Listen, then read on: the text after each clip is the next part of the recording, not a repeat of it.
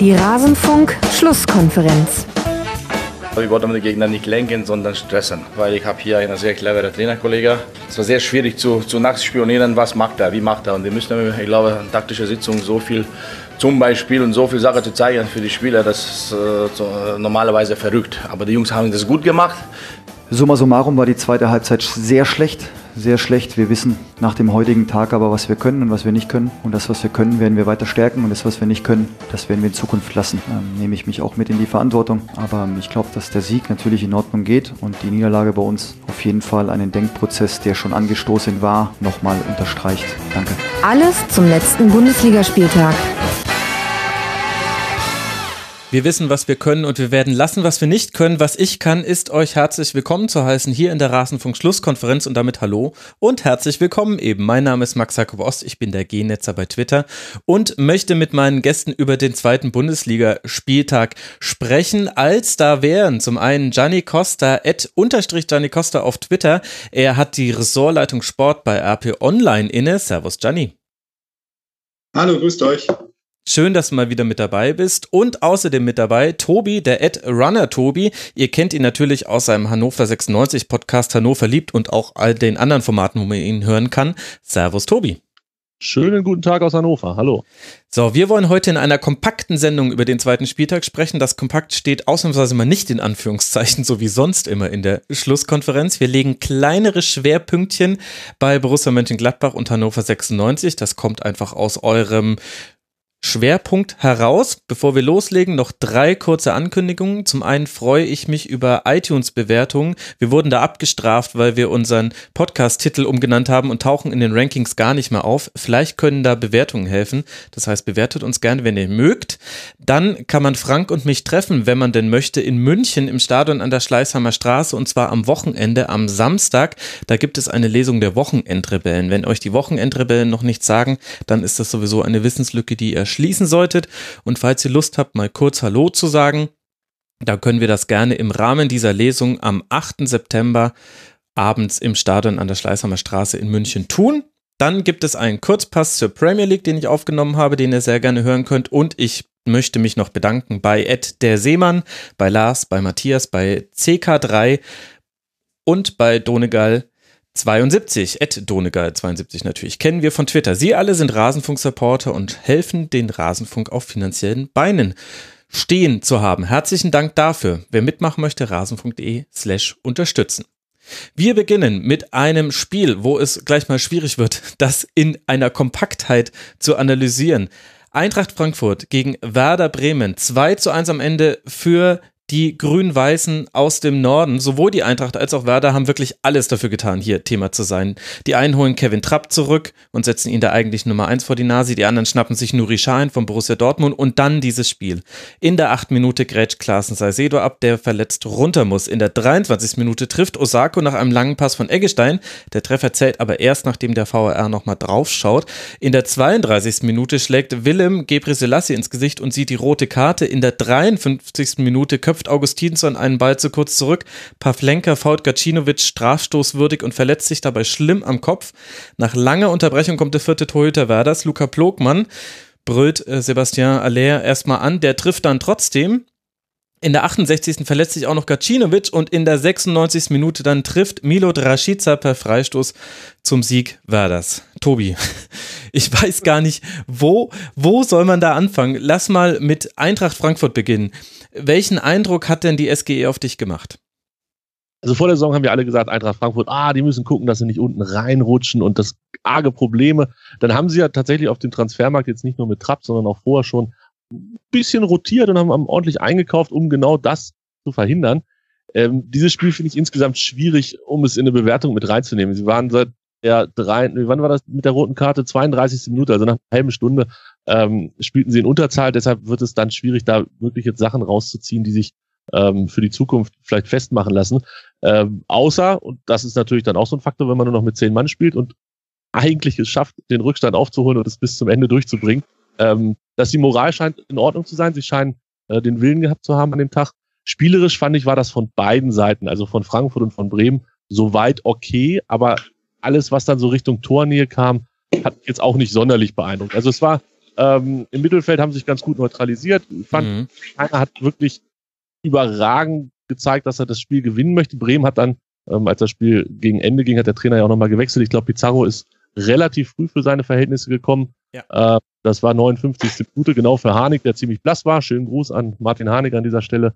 Und ähm, ja, ich glaube, am Ende können wir einen Strich drunter machen und sagen, es hat die richtige Mannschaft 2 zu 1 gewonnen, ähm, weil sie in der letzten halben Stunde sicherlich auch begünstigt durch den einen Mann mehr auf dem Platz ähm, einfach gezeigt haben, ähm, dass, dass sie diesen Sieg in dem Spiel ja verdient haben, weil sie sich mehr Chancen rausgearbeitet haben. Frankfurt sollte sich aber nicht ärgern. Ähm, ein, ein Mann weniger ist einfach verdammt schwierig. Mhm.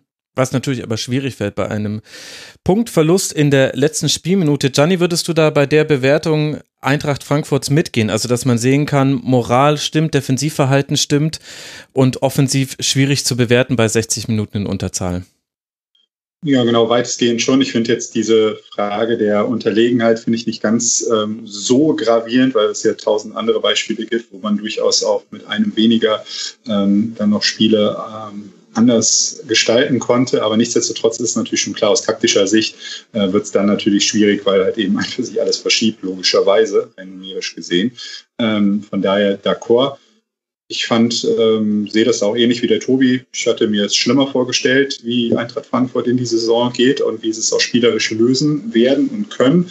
Ähm, bin eigentlich relativ angenehm überrascht, dass das äh, nicht da so Holzhackerbubenmäßig ist, sondern ähm, doch durchaus mit Spielkultur ein ähm, bisschen was zu tun hat. Was, glaube ich, aber sich auch noch nicht am zweiten Spieltag so ganz rauskristallisieren kann, ist diese klassische Leaderfrage. Ähm, wer übernimmt jetzt die Nachfolge von Boateng? Ja. in, in einem Team. Ich glaube, das ist ein großes Thema für diese Mannschaft, ähm, weil man dann, dann schon sieht, dass es hilfreich ist bei vielen Hochtalentierten oder zumindestens ja im erweiterten Kreis befindlichen Menschen, äh, dass man dann auch einen hat, der, der sagt, okay, so machen wir es jetzt aber auch auf dem Platz. Das wird spannend sein, wie sich das Ganze entwickelt.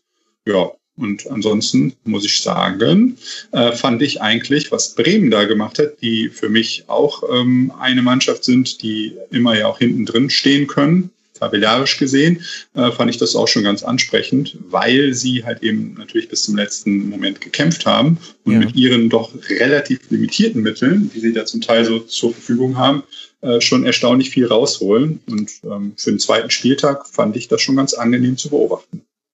Wobei ich bei Werder das Gefühl hatte, die kamen mit der Körperlichkeit von Eintracht Frankfurt nicht zurecht. Also es war schon bei 11 gegen 11 nicht so, dass Werder da klar am Drücker war. Man hatte halt mehr den Ball. Das war aber auch, glaube ich, durchaus gewollt von Eintracht Frankfurt.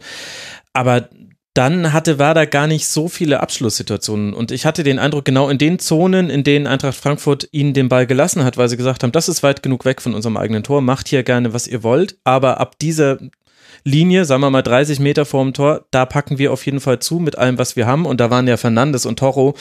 Das sind nicht die spielgestaltenden Sechser, das könnte auch so vielleicht das größte Thema sein. Warum war auch zum Beispiel Hasebe da gar nicht im Kader? War eine Frage, die ich mir da an der Stelle gestellt habe. Aber ich fand, da wurde Werder schon ganz schön auch der Schneid abgekauft. Ja, absolut. Also das, das stimmt dass die lange gebraucht haben, bis sie sich dann so ein bisschen darauf Antworten gefunden haben. Ähm, wenn man aber dann die Statistik sich anschaut, muss ich dann doch insgesamt sagen, ähm, Zahlen lügen nicht. Ähm, dass Bremen das dann doch am Ende relativ souverän ähm, gespielt hat, ähm, weil sie halt eben den Ball gut haben laufen lassen und vor allen Dingen auch ähm, konzentriert äh, gespielt haben. Und ähm, von daher fand ich jetzt schon, dass da auch eine Antwort kam. Und ähm, das ist ja dann am Ende das Entscheidende. Mich hat bei dem Spiel eine, eine Szene äh, vor allen Dingen beschäftigt, weil die so ein bisschen was für mich meiner Meinung nach auch über Bewertungen von, von Foul-Situationen mhm. ausgemacht hat. Da würde mich wirklich eure Meinung auch interessieren, was ihr denn dazu sagt. Das war diese äh, Szene, die zum Elfmetertor für Frankfurt geführt hat, ähm, ja. wo zumindestens ähm, der Mann, dem ich da äh, beim Fernsehgucken das Vertrauen geschenkt habe, sehr engagiert und sehr laut ähm, Elfmeter gebrüllt hat und sich da auch überhaupt nicht mehr hat von abbringen lassen. Und ich war mir da gar nicht so sicher, ob das überhaupt ein Elfmeter war, ähm, weil ich halt eben irgendwie finde, ja, dass diese Klärungsbewegung vom Torhüter doch sehr eindeutig dem Ball gilt und ähm, es danach meiner Meinung nach eher erst zu diesem Kontakt und diesem Zusammenprall gekommen ist. Nun gilt die Regel natürlich, ne, dass schon der Versuch von diversen Dingen äh, Strafbarkeit ähm, einleitet. Aber ich fand da jetzt halt eben das gar nicht so eindeutig. Ich wollte nur einfach mal abklären. Wie seht ihr das denn, Kinder? Tobi. Also ich habe es mir auch, oder ich musste sie mir auch die Szene mehrfach angucken, weil ich mir natürlich noch ein, zwei Zusammenfassungen angeguckt habe und ich glaube, es war sich keiner zu schade, das Ganze aus allen Perspektiven nochmal zu zeigen und ah, mein Kopf tut immer noch ein bisschen weh, wenn ich daran denke. Also nein, das war ein Foul. Da, da, ich glaube, da kommen wir nicht raus. Das hat Pavlenka ist einfach zu ungestüm da in den Stürmer reingegangen, was ja letztendlich gar nicht seine Schuld war. Ich glaube, Augustinsson war es, der den Kopfball gemacht hat, den zu kurzen Kopfball zurück und dadurch entstand dieses Problem erst. Ähm, nein, also ich glaube, er hat am Ende ja keine Karte dafür gekriegt. Das fand ich wiederum recht interessant. Ähm, Pietätvoll. Pietätvoll. Ja, vielleicht, ja. Da hat wahrscheinlich auch der Mann, den du beim Zugucken äh, auf deinem Ohr hattest, hatte das ja, glaube ich, sogar in der Live-Übertragung gesagt, dass man in dem Moment jetzt nicht dem auf der Trage liegenden Torwart noch die gelbe Karte zeigt. Aber es gibt ja andere Möglichkeiten, diese gelbe Karte zuzustellen. Hat er nicht gemacht, der Schiri, aber okay. Meinst, ähm, er hätte ihn auf dem Rücken tippen sollen und sagen sollen, Herr Petersen, Sie sind verwarnt. Man kann es nachreichen. Ich habe hab gelernt, das zeigt man dann dem Trainer, oder? Ist das nicht so? Ähm, ja, also man, man, kann, man kann es quasi ausrichten, stimmt. Das geht. Genau. Mhm. Und natürlich nicht Pavlenka da. Also der ist ja nochmal, hat versucht aufzustehen und dann hat er gemerkt, dass das keine gute Idee ist und hat sich dann nochmal auf diese Trage. Also äh, nein, dem zeigt man natürlich keine gelbe, aber ich fand, man hätte schon ruhig gelb geben können und dementsprechend ist natürlich aus meiner Sicht auch der Elfmeter völlig in Ordnung. Ich würde auch mitgehen. Also er geht äh, zum Ball, es ist eine ballbezogene Handlung, deswegen wäre es dann auch gelb und nicht rot. Darüber, das ist ja die neue Regelung, jetzt gar nicht mehr so neu inzwischen, aber bringt ihn klar zu Fall.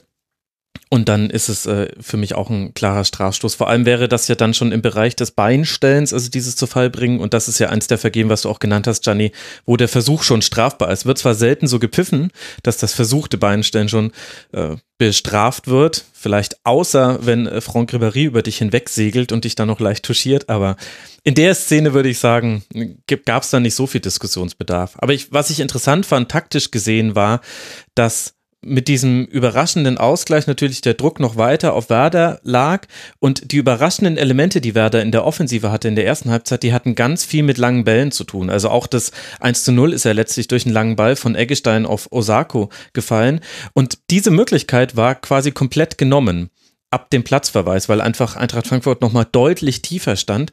Und da hat man gesehen, da fehlt es bei Werder noch an den Abläufen, auch ein bisschen an der Positionierung im Feld, dass man gegen so einen tiefstehenden Gegner dann wirklich was kreiert. Also Klaassen war weitgehend abgemeldet. Martin Harnik hast du auch schon leicht ironisch vielleicht gegrüßt, Tobi. Der hat auch nicht so wahnsinnig viel gezeigt. Max Kruse noch nicht der Faktor, wie er vielleicht in den vergangenen Spielzeiten war. Also Osako war schon der aktivste da vorne drin.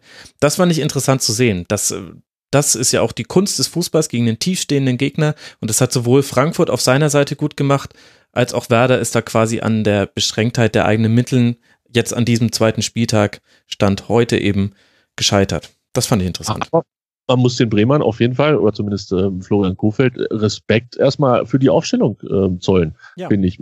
Mit Hane, Kruse und Osako auswärts bei Eintracht Frankfurt anzufangen, zeugt jetzt erstmal nicht von, von Angst und äh, zurückhaltenden Denken. Das ist allerdings wahr. Wurde ja auch belohnt. Also Werder geht ja auch die ganze Saison schon sehr offensiv an. Man hat äh, den Europapokal als Ziel ausgegeben, man hat sich äh, namhaft verstärkt, nicht nur jetzt mit Shahin, ist jetzt zwar vielleicht gar nicht unbedingt das, was man braucht, vielleicht bräuchte man tatsächlich auch jemand, der körperlich noch ein bisschen mehr dagegen hält auf der Position, aber äh, der Transfer passt ganz gut zum aktuellen Spielerkader bei Werder, finde ich. Und der ist schon quasi auf spielerisch und nicht auf zerstörerisch ausgelegt. Eine Sache würde ich gerne noch kurz loswerden, weil wir immer so oft meckern über den Videoschiedsrichter oder den Videoassistenten. Ähm, ich finde, das lief in diesem Spiel überraschend gut. Sowohl das Tor, was er erst nicht gegeben hatte, das 1 zu 0 von Osako, ähm, wo der Linienrichter wartet mit der Abseitsanzeige, der Schiedsrichter pfeift nicht, Osako schießt das Tor. Dann wird überprüft, obwohl der Linienrichter gesagt hat, nein, es war Abseits. Und ähm, dann bei dem zweiten Tor von Osako, okay, das, was nicht gezählt hat, da war es halt einfach korrekter Eingriff. Ich glaube, es ging auch relativ flott, dass sie das Abseits erkannt haben, das Tor zurückgepfiffen wurde. Also es gab wenig zu meckern in, der, äh, in diesem Spiel. Finde ich auch. Wenn man, wenn man den Strafstoß nicht so bewertet wie Gianni. okay. Hey, ich wollte, ich wollte hier eine kleine amüsante Diskussion mit euch loskriegen. Alles gut. Ja, wenn man alles gut. direkt in so eine Ecke gedrängt. Da, ja, genau, da, wird, da, da findet gleich Guest-Shaming statt hier im Rasenfunk.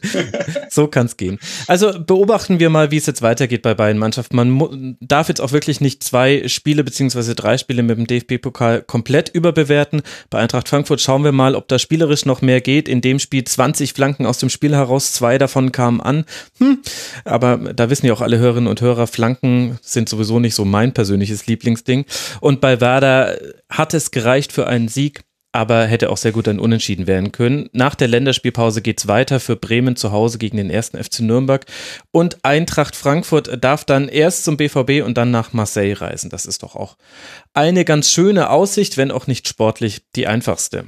Und wenn wir bei sportlich einfachen oder schwierigen Dingen sind, dann können wir jetzt an der Stelle auch mal über Leverkusen sprechen. Erst 0 zu 2 in Gladbach verloren, jetzt zu Hause 1 zu 3 gegen Wolfsburg verloren. Für Leverkusen ging noch nicht so arg viel zusammen in der Saison und das trotz einer tollen Führung durch Bailey hatte man nie so wirklich die Sicherheit, die man aus der letzten Saison noch kannte. So kommt Wolfsburg durch ein Eigentor von Ötschan, einem Kopfball von Weghorst und einem Tor nach einer 1 gegen 1 Situation von Steffens zum Auswärtsdreier. Gianni, was hat sich denn beim VfL getan, dass wir ein so verändertes Gesicht erleben? Oder ist das eher eine Momentaufnahme?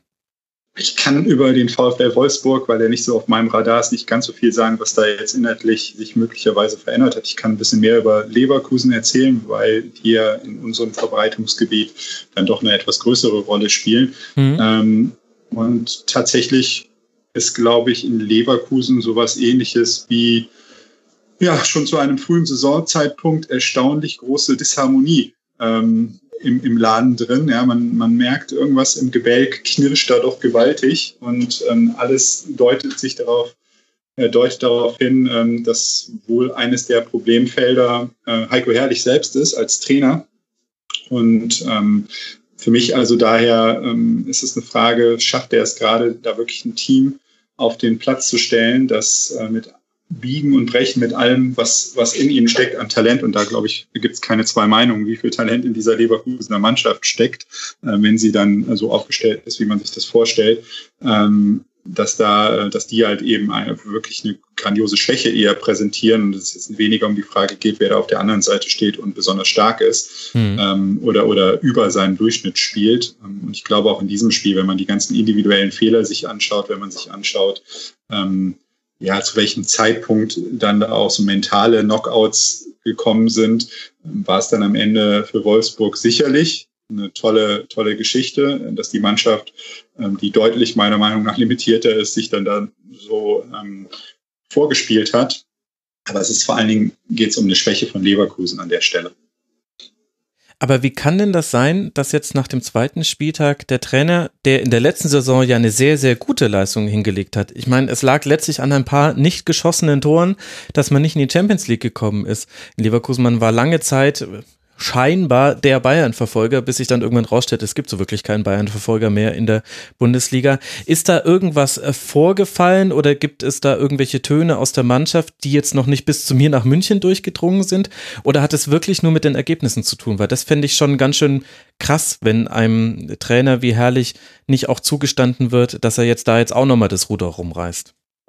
Naja, ich kann mich an ein Gespräch mit Heiko Ehrlich ähm, Richtung Ende letzter Saison erinnern, ähm, wo wir sehr lange, sehr aufgeräumt miteinander über viele Themen geredet haben und wo er sehr offen und, und ehrlich ähm, über die Saison schon fast bilanzierend ein bisschen geredet hat mhm. und ein, zwei Situationen beschrieben hat, wo er, Otto und ehrlich, all in gegangen ist, ja, wo er gesagt hat, okay, ich setze jetzt hier alles auf eine Karte und, und, und mache quasi ähm, mache eine Aktion, versuche einen Reiz zu setzen. Wenn das in die Hose geht, weiß ich zu einem sehr hohen Prozentsatz, dass mich das so viel Kredit innerhalb der Mannschaft kostet, dass das für mich war.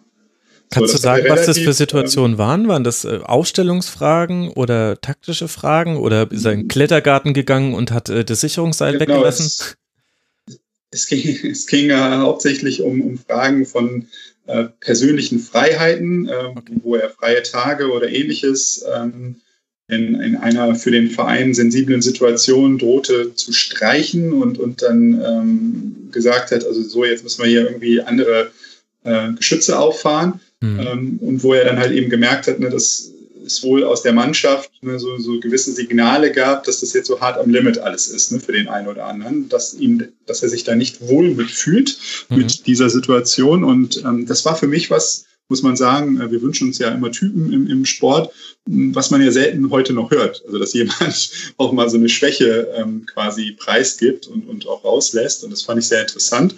Ähm, was man halt eben aus Leverkusen ähm, schon doch gelegentlich hört, dass sich alles ein bisschen auf ihn äh, da fokussiert und dass es wohl halt eben ein paar Disharmonien geben soll.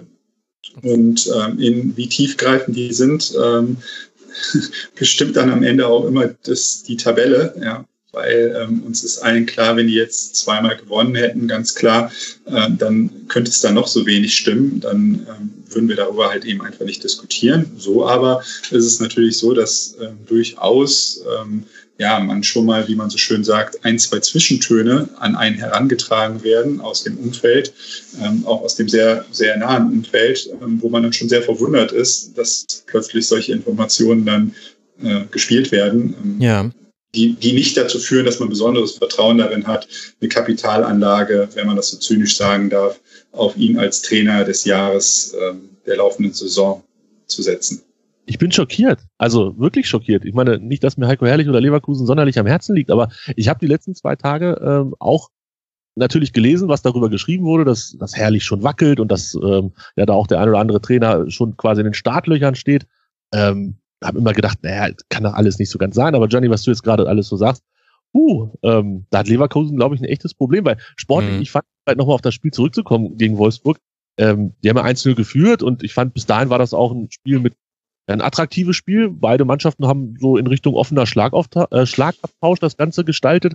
Ähm, Leverkusen hatte, glaube ich, so die ersten zwei, drei Chancen, dann hat Wolfsburg zurückgeschlagen und es ging immer so ein bisschen hin und her. Und dann war es ja, von Özcan dieser Fehler, ähm, als Janik Gerhardt den Ausgleich geschossen hat. Also der Ball geht natürlich zur Eckfahne. Wenn Özcan die Hand da nicht reinhält, geht der nicht rein.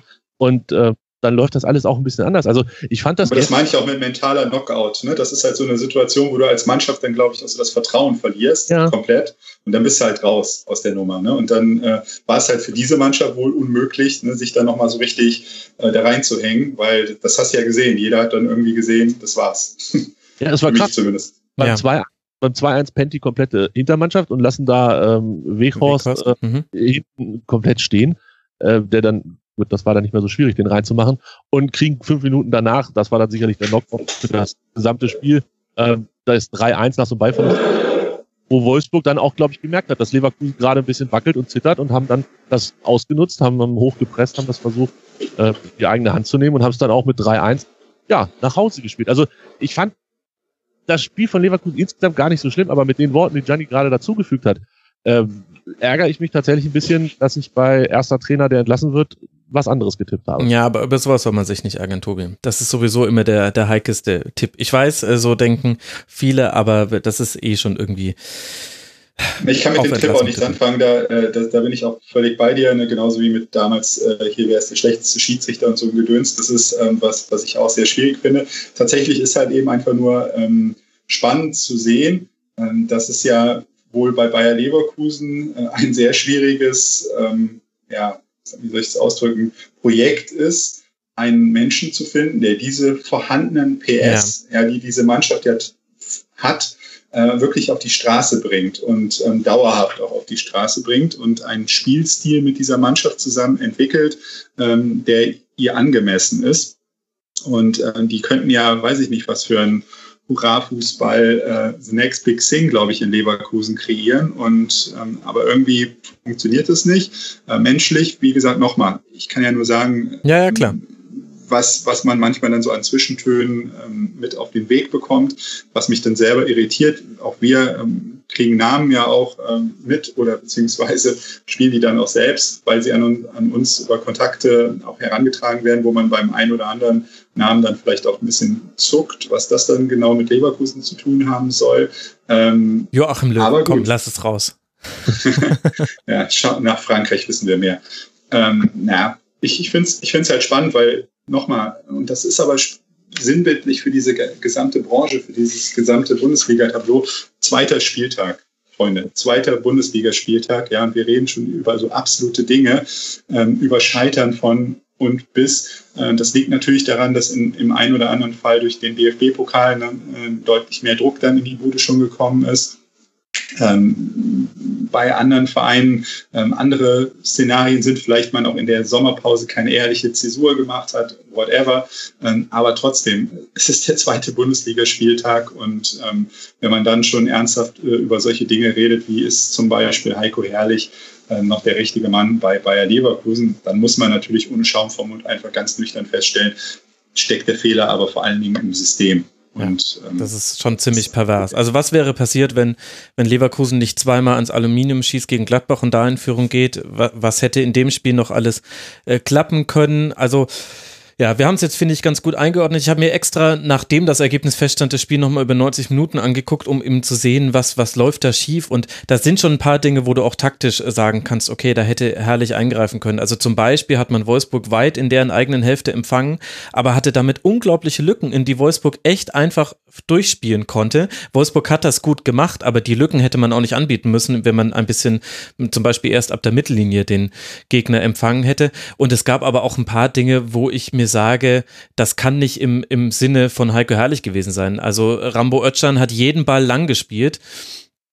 Ähm, und der, die gingen fast immer verloren, weil auch vorne drin jetzt nicht die kopfballstärksten Spieler mit Brandt und Bailey auf den Außen stehen, wo der Ball oft hinging. Das war zum Beispiel was, da hat Leverkusen ständig den Ball hergeschenkt. Auf der anderen Seite, um auch noch über Wolfsburg zu sprechen, Tobi, die überraschend ja im Positiven. Das war ja eigentlich der, der Anfang dieses Segments, warum wir da so ein verändertes Gesicht erleben. Da hatte ich den Eindruck, es stimmt schon sehr viel und vor allem die Positionierung auf dem Feld ist gut. Mir wird da jetzt aber fast auch schon wieder zu viel gehypt ein bisschen, wahrscheinlich auch, weil es eine von drei Mannschaften ist, die jetzt zweimal gewinnen konnte nach zwei Spielen. Das war alles schon sehr ordentlich, aber also mir ist es noch ein bisschen zu früh. Ich würde gerne sehen, was Wolfsburg gegen einen Gegner macht, der wirklich Druck ausübt. Ja, sie hatten jetzt ja mit Schalke und Leverkusen durchaus zwei Mannschaften, die man vor der Saison eher in die obere Tabellen Drittel, ähm, maximal obere Hälfte einsortiert hat. Von daher, finde ich, sollte man es nicht zwingend kleinreden, was da bis, äh, bisher nee, passiert. Nee, will ich auch nicht. Aber. Leverkusen und Schalke haben auch nicht so gespielt wie Leverkusen und Schalke. Also ich will nicht sagen, dass es nur am Gegner liegt. Das ist auch Quatsch. Aber ich finde, so ein bisschen auf die Details kann man schon achten. Und da kannst du sagen, ein Wekost äh, ist gut, ein Brekalo hat äh, definitiv auch wieder ein gutes Spiel gemacht. Immer wenn sie über Gerhard kamen, dann hatten sie auch Überzahlen auf der linken Seite. Das war alles okay. Aber es gab schon auch ganz schöne Lücken, in die ein anderer Gegner vielleicht reingespielt hätte. Und an, da muss man noch weiter dran arbeiten.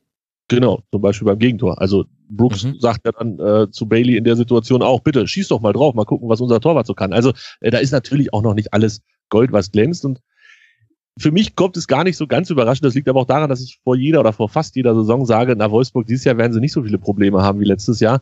Ähm, jetzt habe ich vielleicht diese Saison endlich mal recht ähm, mit dieser Prognose, dass sie ähm, auch so ein bisschen, was, was Gianni über Leverkusen gesagt hat, mit den vielen PS und die auf die Straße bringen.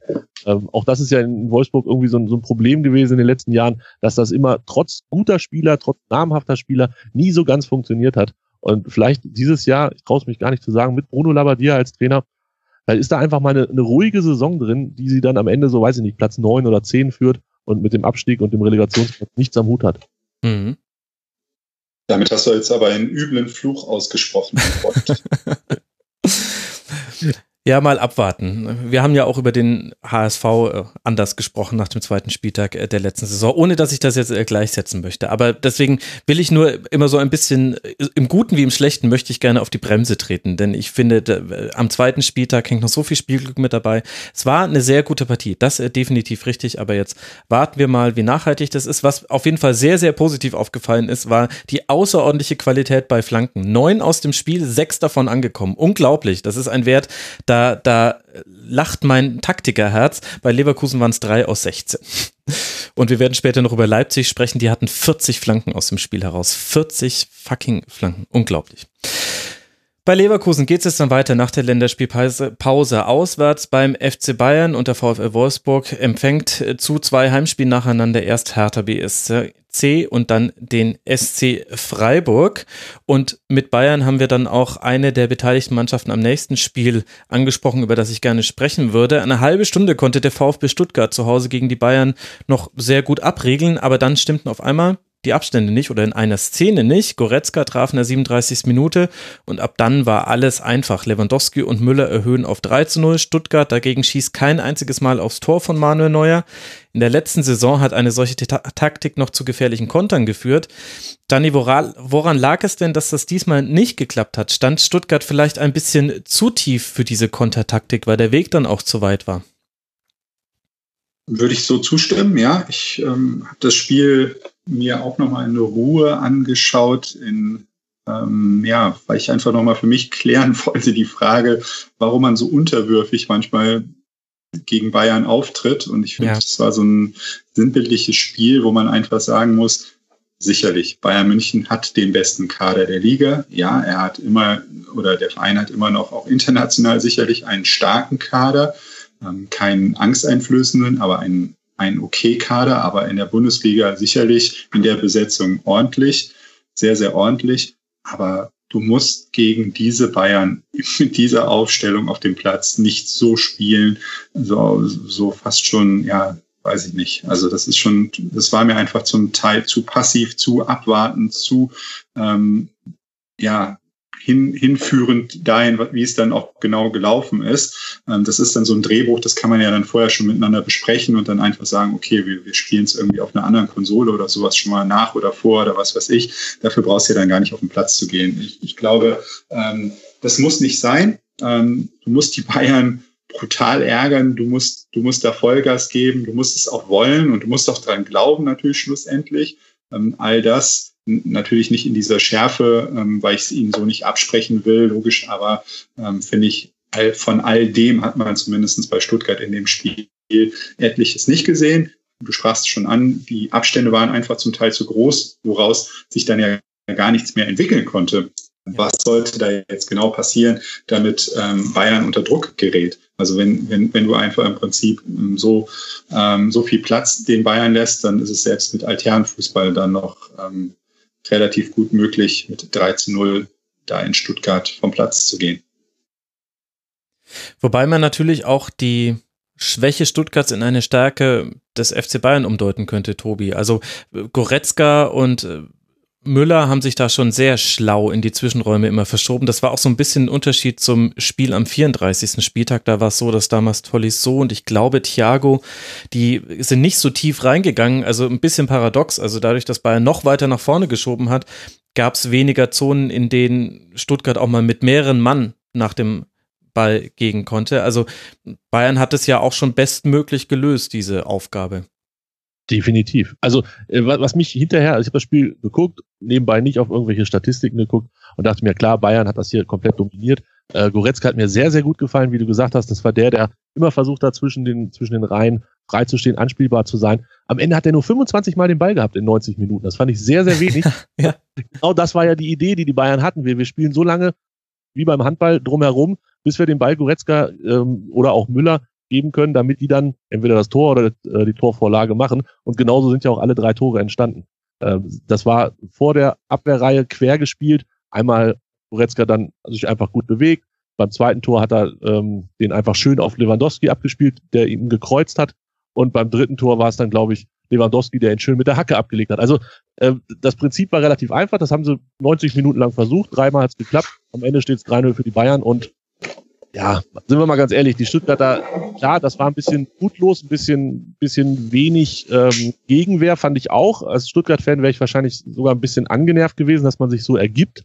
Ähm, aber am Ende des Tages sollten sie froh sein, dass sie jetzt zwei Wochen sich auf das nächste Spiel vorbereiten können und versuchen, dieses Spiel gegen die Bayern einfach abzuhaken. Ganz ehrlich, wer gewinnt denn zu Hause gegen die Bayern?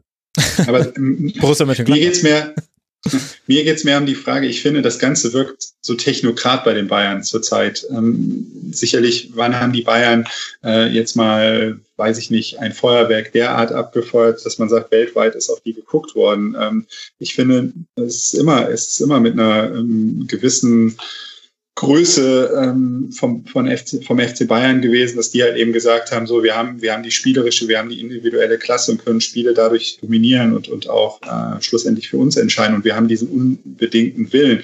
Nur ich finde, jetzt ähm, kommt man in so eine Phase rein, wo ich einfach so the next big thing mir einfach von wünschen würde und ähm, in der Bundesliga im Allgemeinen ich da jetzt gerade nicht so die Hoffnung habe, ähm, überrascht zu werden und wenn es dann halt eben oben an der Spitze von dem Verein, der die besten Möglichkeiten dazu hat, auch eher so ein, so ein weiß ich nicht, Ausgucken ist, ähm, dann ist das sicherlich clever und spricht ja auch für den FC Bayern überhaupt keine Frage. Es geht ja auch nicht um Bayern-Bashing und, und denen irgendwas vorzuwerfen im Sinne von, äh, sonst was nur als Fußballliebhaber kann man sich ja durchaus doch noch ähm, den Anspruch äh, wünschen, ähm, etwas Neues kreiert zu bekommen, was man vielleicht so oder, oder in dieser Form noch nicht bekommen hat. Und ich finde, das ist so viel abarbeiten und wenig, wenig brillieren.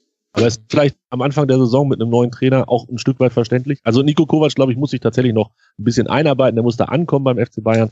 Und äh, deshalb finde ich es jetzt zumindest auf diese Saison erstmal betrachtet. Und 5-0 gegen Frankfurt war jetzt ja auch schon mal nicht so schlecht. Ähm, erstmal alles völlig in Ordnung beim FC Bayern. Ja, wie gesagt, also ich sehe es, äh, sehe seh da durchaus äh, natürlich den zweiten Spieltag nach wie vor, wie wir uns ja äh, alle drei darauf geeinigt haben, nicht als maßstäblich für irgendetwas. Ja, okay.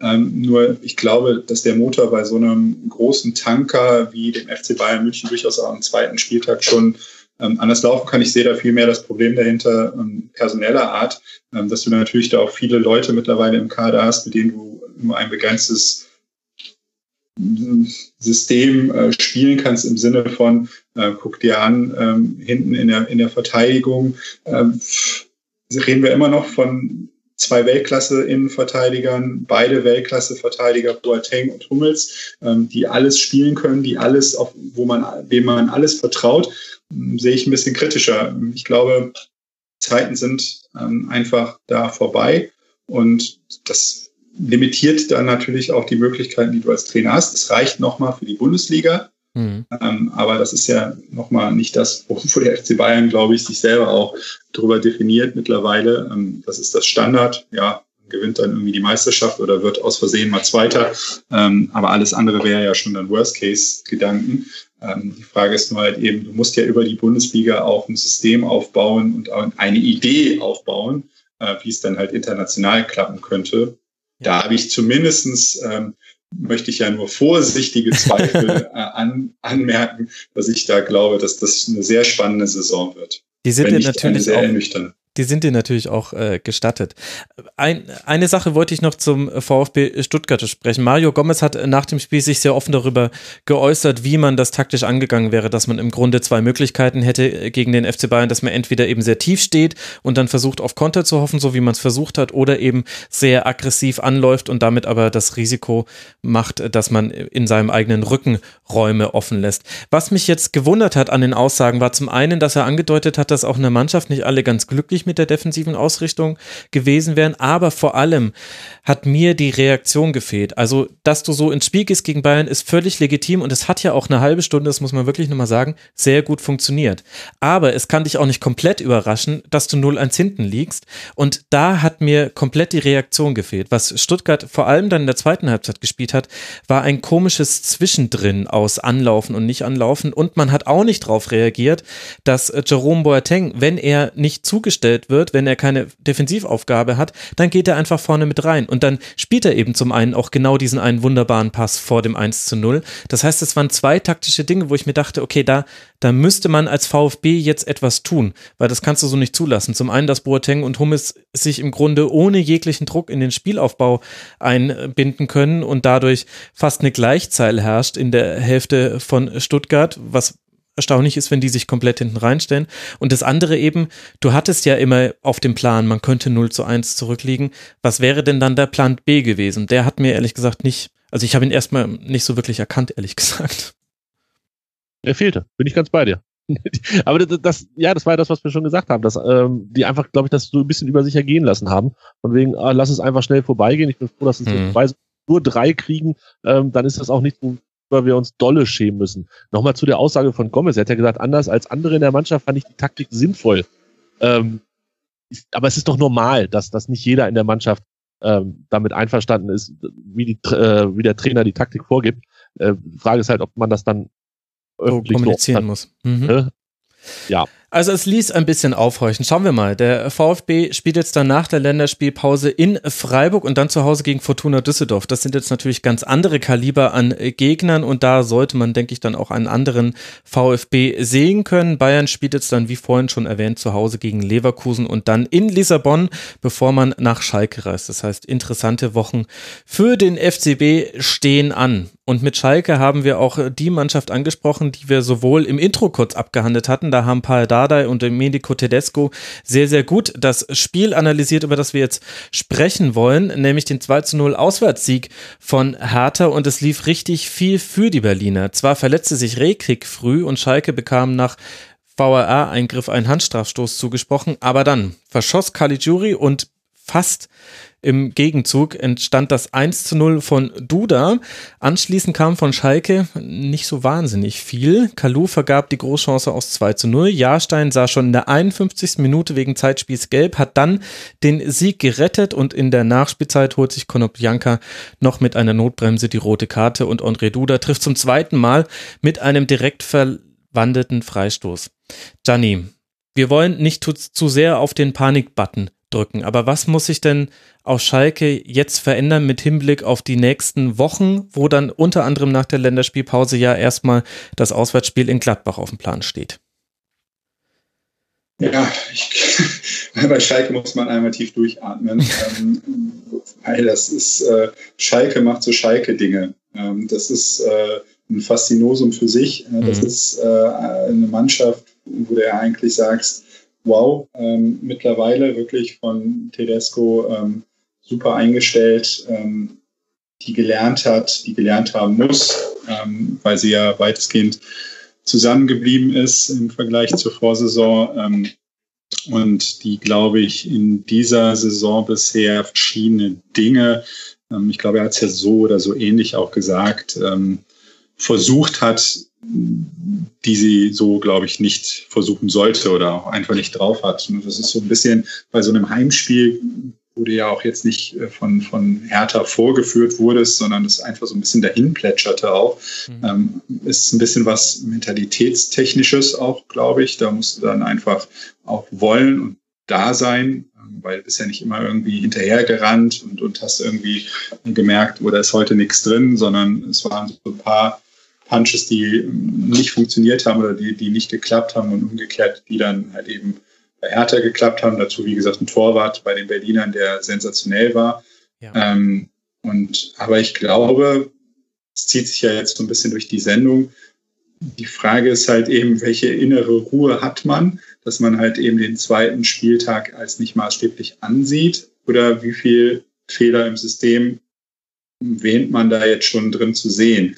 Und ähm, wenn man als ähm, Trainer und das fand ich sehr sympathisch von Tedesco, ähm, wie er versucht hat, da äh, mit der Situation gerade umzugehen, nicht auf die Hypothek vergangene Saison blickt, also positiv gemeint jetzt bei ihm, ne, dass mhm. man sagt, er, er kann es ja, dass er ganz klar gesagt hat, das ist nett, ne, dass, dass wer auch immer zurückblicken will und damit sozusagen seine Legitimation nochmal darstellt, dass er es könnte, als Trainer, das interessiert jetzt keinen mehr. Jetzt wird halt eben neu abgerechnet oder neu gerechnet. Das finde ich sehr sympathisch. Ähm, ja, und ich glaube, es sind halt eben zwei, drei Mosaiksteine, die sich da jetzt einspielen müssen. Die Offensive muss deutlich effizienter werden, logischerweise. Ähm, mhm. da, da fehlt es halt eben an, an diesem Abschluss, der sofort kommt und, und dann halt eben auch von ähm, Erfolg gekrönt ist. Das ist jetzt Ut ähm, da noch nicht gegönnt gewesen.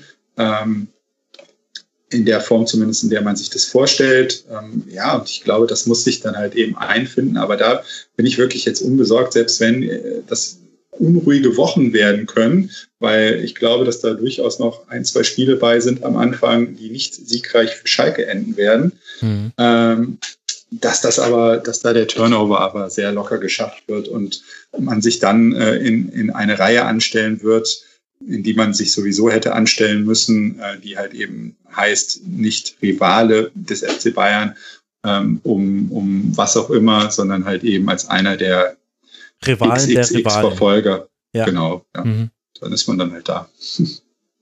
Ich denke auch, das ist ein klassischer Fall, also Schalke ist ein klassischer Fall ähm, für diesen Overreaction Monday, den wir ja heutzutage ähm, aus dem Football kennen, aber den wir dann irgendwie heute ja gefühlt auch ein bisschen haben und in dieser Sendung eben nicht machen wollen. Und da möchte ich genau reinstoßen, dass ich sage, dass was, oder das unterstützen möchte, was Gianni gerade gesagt hat.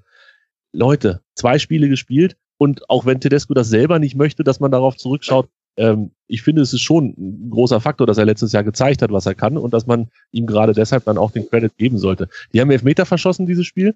Ähm, das heißt, da sind wir auch wieder beim Punkt hätte, wäre, wenn. Äh, geht ein, äh, läuft das Spiel sicherlich anders und dann muss Berlin nämlich zeigen, was sie können und ähm, versuchen, das Spiel zu machen und dann äh, sehe ich das ganz, ganz anders laufen an diesem Tag. Äh, gut, nun schießen den Elfmeter daneben, das Gegentor fällt. Ähm, es gab aber tatsächlich, das darf man dann auch nicht vergessen, viele Schwachpunkte bei Schalke. Ähm, da ist auf einmal auf der einen Seite Rudi gewesen. Vielleicht war das Fehler, ihn aufzustellen. Der war ja nun gerade erst angekommen.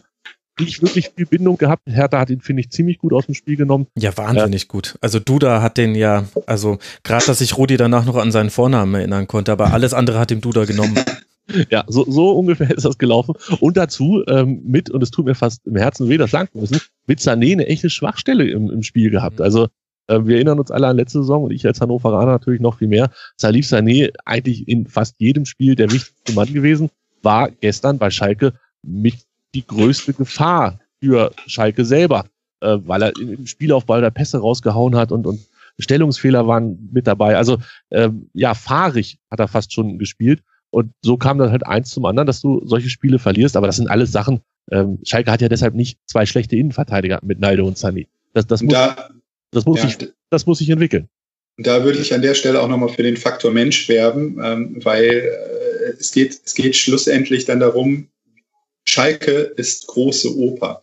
Ja, da zu spielen, das ist, ähm, und verzeih mir, Tobi, das ist doch ein gravierender Unterschied als ein Heimspiel bei Hannover 96. Man hat schon den einen oder anderen gesehen bei äh, Schalke 04, der plötzlich mit großem Talent ausgestattet ganz, ganz klein wirkte da in, in Gelsenkirchen in dieser Arena, mhm. ähm, weil das ist halt, wie gesagt, nochmal was anderes. Man kann das schwer erklären. Ja, man, man, muss das zum Teil auch da live vor Ort sich mal anschauen, was da alles auf die Leute einströmt, da unten auf dem Rasen. Das kann man sagen, das müssen sie abkönnen, das, das müssen sie in sehr schneller Zeit abkönnen. Ich glaube, das ist aber tatsächlich auch bei etablierten Spielern ein Lernprozess. Das muss man ähm, erstmal reinbekommen, ähm, weil, wie gesagt, das nochmal was fundamental anderes ist, auch mentalitätstechnisch was anderes ist, ähm, wo dir, wo dir in anderen Stadien, äh, weiß ich nicht, verschiedene Zweikampfszenen vom Publikum sehr viel wohlwollender gutiert werden, ist dann auf Schalke nochmal eine etwas andere Atmosphäre. Damit muss man klarkommen. Man muss mit verschiedenen Zwischengeräuschen auch klarkommen. Ähm, also ich will, wie gesagt, nur dafür werben, dass ich glaube, dass das auch tatsächlich ist noch was für eine Mannschaft mit ein, zwei Schlüsselspielern, die jetzt auch trotzdem dann neu dazugekommen sind, ähm, wo man darauf, darauf eingehen muss. Und ich glaube, das wird relativ schnell auch passieren. Ja, und dazu gehört ja auch, wenn wir jetzt hier den Faktor Mensch mal berücksichtigen im Rasenfunk, finde ich äh, sehr schön, dass man auf der anderen Seite auch einfach einen perfekt eingestellten Gegner hatte. Also Hertha war nicht nur brutal effizient, also aus drei Schüssen aufs Tor dann zwei Tore zu machen, das ist schon äh, fast schon jenseits von gut, das ist schon herausragend, sondern die waren halt auch einfach perfekt eingestellt und zwar auf alle Aspekte dieses Spiels. Also ein Beispiel dafür, Domenico Tedesco hat ja sehr früh versucht zu reagieren. Sehr früh konnte man sehen, okay, Rudi quasi aus dem Spiel genommen, unsere Außen kommen irgendwie bis auf Conor Bianca fast gar nicht in 1 gegen 1 Situationen, was können wir tun? Und er hat immer wieder umgestellt und Hertha hat sich davon nicht irritieren lassen. Die haben die wichtigen Spieler mit Manndeckung dicht gemacht und haben aber, wie ich finde, Tobi, auch einfach eine blitzsaubere Vorstellung da abgezogen und dann ist es natürlich nochmal doppelt schwer. Das erste Heimspiel, du hast den Auftakt schon nicht wirklich gut gemacht, die einfachen Dinge klappen schon nicht, also welche, wie viele Bälle da ins Ausgespielt wurden von Schalke im Spielaufbau. Und dann hast du auf der anderen Seite noch einen Gegner, der wirklich absolut on point eine richtig gute Leistung hervorzaubert. Ja, das vergisst man dann bei solchen Sachen ja immer viel zu schnell. Wenn Schalke die ersten beiden Spiele verloren hat, spricht man dann nur noch über Schalke. Aber Berlin hat die ersten beiden Spiele gewonnen. Das darf man nicht vergessen. Und Paul Dardai hat das, wie du schon gesagt hast, ist dir das komplett richtig angegangen. Ich habe war zwischendurch sogar ein bisschen geneigt zu sagen, vielleicht ein bisschen zu defensiv. Also ähm, klar, sie haben am Ende das 2-0 noch gemacht, das lassen wir jetzt mal unter den Tisch mhm. fallen, weil es quasi mit dem Abpfiff war. Aber ich hatte so ein bisschen das Gefühl, vielleicht hätte Hertha noch ein bisschen eher in die Offensive denken können, um den Sack früher zuzumachen. Ähm, vielleicht ein bisschen zu mutig oder, oder ein bisschen zu größenwahnsinnig gedacht in dem Fall. Aber ähm, Schalke durch diese Anfälligkeit, die sie da auch insbesondere hinten hatten und Rudi, der nichts gemacht hat, dann wurde er irgendwann ausgewechselt, aber es wurde ja auch nicht besser. Ähm, hätte ich Hertha durchaus zugetraut, vielleicht einfach mal den, den dritten und vierten Gang einzulegen und selber versuchen, noch ein Tor zu machen. Am Ende alles gut. 2-0 gewonnen auf Schalke. Ich glaube, es gibt wenig Leute, die sich in Berlin aktuell beschweren können. ja, und eben wie gesagt, also Hertha musste auch mit einem Ausfall zustande kommen. Also Rekik wurde ja schon in der achten Minute verletzt ausgewechselt. Also wirklich eine sehr, sehr gute Leistung. Und neben Duda, der wird ja sowieso überall gelobt, ähm, hat auch Arne Meyer wieder ein tolles Spiel gemacht. Wenn mal ein Vertikalpass kam in einen gefährlichen Raum, dann kam der ganz häufig von Meyer oder Toruna Riga, den hat auch Schalke im Spielaufbau fast immer offen gelassen. Das fand ich etwas komisch, war auch nicht der Plan, weil Tedesco hat das anders gesagt danach in der PK. Aber auch Maxi Mittelsteck, Grujic hat sehr gute Ansätze gezeigt. Also das war einfach Lazaro, den guten Eindruck vom ersten Spieltag nochmal bestätigt. Das war einfach eine runde Geschichte. Gianni, wen möchtest du bei Hertha noch loben? Dass es nicht heißt, wir hätten Hertha nicht genug gelobt. Na, ich muss, muss sagen, äh, absolut d'accord mit euch. Ähm, Hertha sensationell. Äh, hätte ich auch 0,0 mit gerechnet. Ähm, das ist einer meiner vielen Vereine. Ich habe, muss man nur dazu wissen, äh, mehr Vereine, die im hinteren Klassement dann bei mir landen. Ich, ich tippe gar nicht vorne. Das ist nur, alle, alle tummeln sich bei mir hinten. Mache ich Doppel, Doppelposition. Ähm, Hätte ich nicht gedacht. Ähm, so ein Start zumindestens. Auch da müssen wir ja wieder ein bisschen auf die Bremse drücken. Also so der Start ähm, hätte ich schon ein anderes Gefühl gehabt, dass die einem vermitteln. Super, super Arbeit. Ähm, vor allen Dingen Richtung Paul Dardai, äh, finde ich, macht er fantastisch jetzt. Wiederholten Maße. Er ist ja so ein bisschen so ein, so ein etwas anderer Typ, wie man sich heutzutage Trainer vorstellt. Äh, so mit alten Tugenden, wie er, so zumindestens in der Öffentlichkeit, wie er manchmal so vermittelt, finde ich super. Ähm, absolut ähm, ja, überraschend für mich und, und positiv ähm, war echt nett anzusehen. Auch schon im ersten Spiel, finde ich, ist das eine Mannschaft, auf die man gucken kann. Ähm, ein Thema, was mir noch ähm, ein bisschen so zwischen den äh, Nägeln klebte, war ähm, die Frage, die Tedesco aufgeworfen hat, Stichwort Elfmeterschütze. Da ja. ähm, wollte ich nochmal einen Ansatz zu geben, weil ich einfach interessant fand, wie er dann nochmal sagte auf die Frage, wie das denn eigentlich kommt, äh, wer dann da bestimmt, ähm, dass der, wer der, wer die Elfmeter da bei Schalke schießt und ja in letzter Zeit halt eben nicht ganz von Erfolg gekrönt. Ähm, und das würde die Mannschaft machen.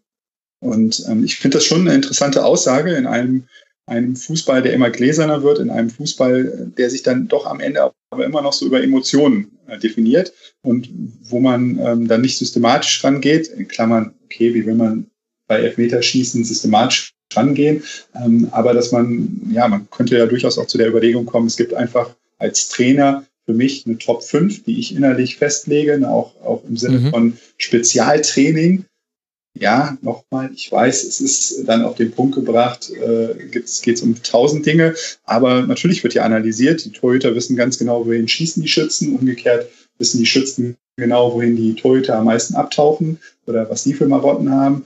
Ähm, weiß ich nicht, ist zumindest nochmal, finde ich, eine Überlegung wert, ähm, ob da nicht manchmal auch ein bisschen noch arg viel Romantik und Naivität im Spiel ist, dass man so sagt, oh ja, dürfen die Spieler selbst entscheiden, wer gerade gut drauf ist. Ich Zumal Bentaleb ja beide Elfmeter getroffen hat diese Saison. Darf man ja auch nicht vergessen. Also der hat im Pokal getroffen. Absolut, ja. Der hat im Spiel gegen Wolfsburg getroffen und jetzt kommt Caligiuri und trifft halt nicht. Genau. Trotzdem hat es eine gewisse Ironie, dass das äh, von dem Menschen kommt, der vorhin in den Bayern einen technokratischen Fußball vorgeworfen hat. Du wirst mir die, die kleine Klammer verzeihen, Gianni. Ja, interessant. Liverpool Was holt sich einen Trainer. Mich das Geschwätz von gestern. ja, eben, genau, von vor einer halben Stunde. Äh, Liverpool holt sich einen Trainer für lange Einwürfe, habe ich jetzt äh, gelesen. Strafstoßtrainer und dann wird das vielleicht alles mal ein bisschen anders werden im Fußball. Für Schalke geht es jetzt dann eben weiter in Gladbach, dann zu Hause gegen Porto und den FC Bayern und Hertha darf jetzt dann auswärts beim VfL Wolfsburg um den Verfolgerstatus hinter dem FC Bayern spielen. Dann spielt man seinerseits zu Hause gegen Borussia Mönchengladbach, was uns eine goldene Überleitung bietet zum 1 zu 1 eben genau dieser Borussia beim FC Augsburg. Der FCA geht zwar früh in der 12. Minute durch Gregoritsch in Führung, verpasst dann aber den Ausbau derselbigen, unter anderem weil Jan Sommer einmal einen Reflex auspackt, auf den selbst Kilbill stolz gewesen wäre. Unglaublich, wenn ihr mich fragt. Hacking stellt zur Halbzeit auf Dreierkette um, Player köpft dann nach einer Ecke zum Ausgleich ein, die Chancen hat aber weiter Augsburg. Gianni, warum war Gladbach über das gesamte Spiel hinweg so anfällig?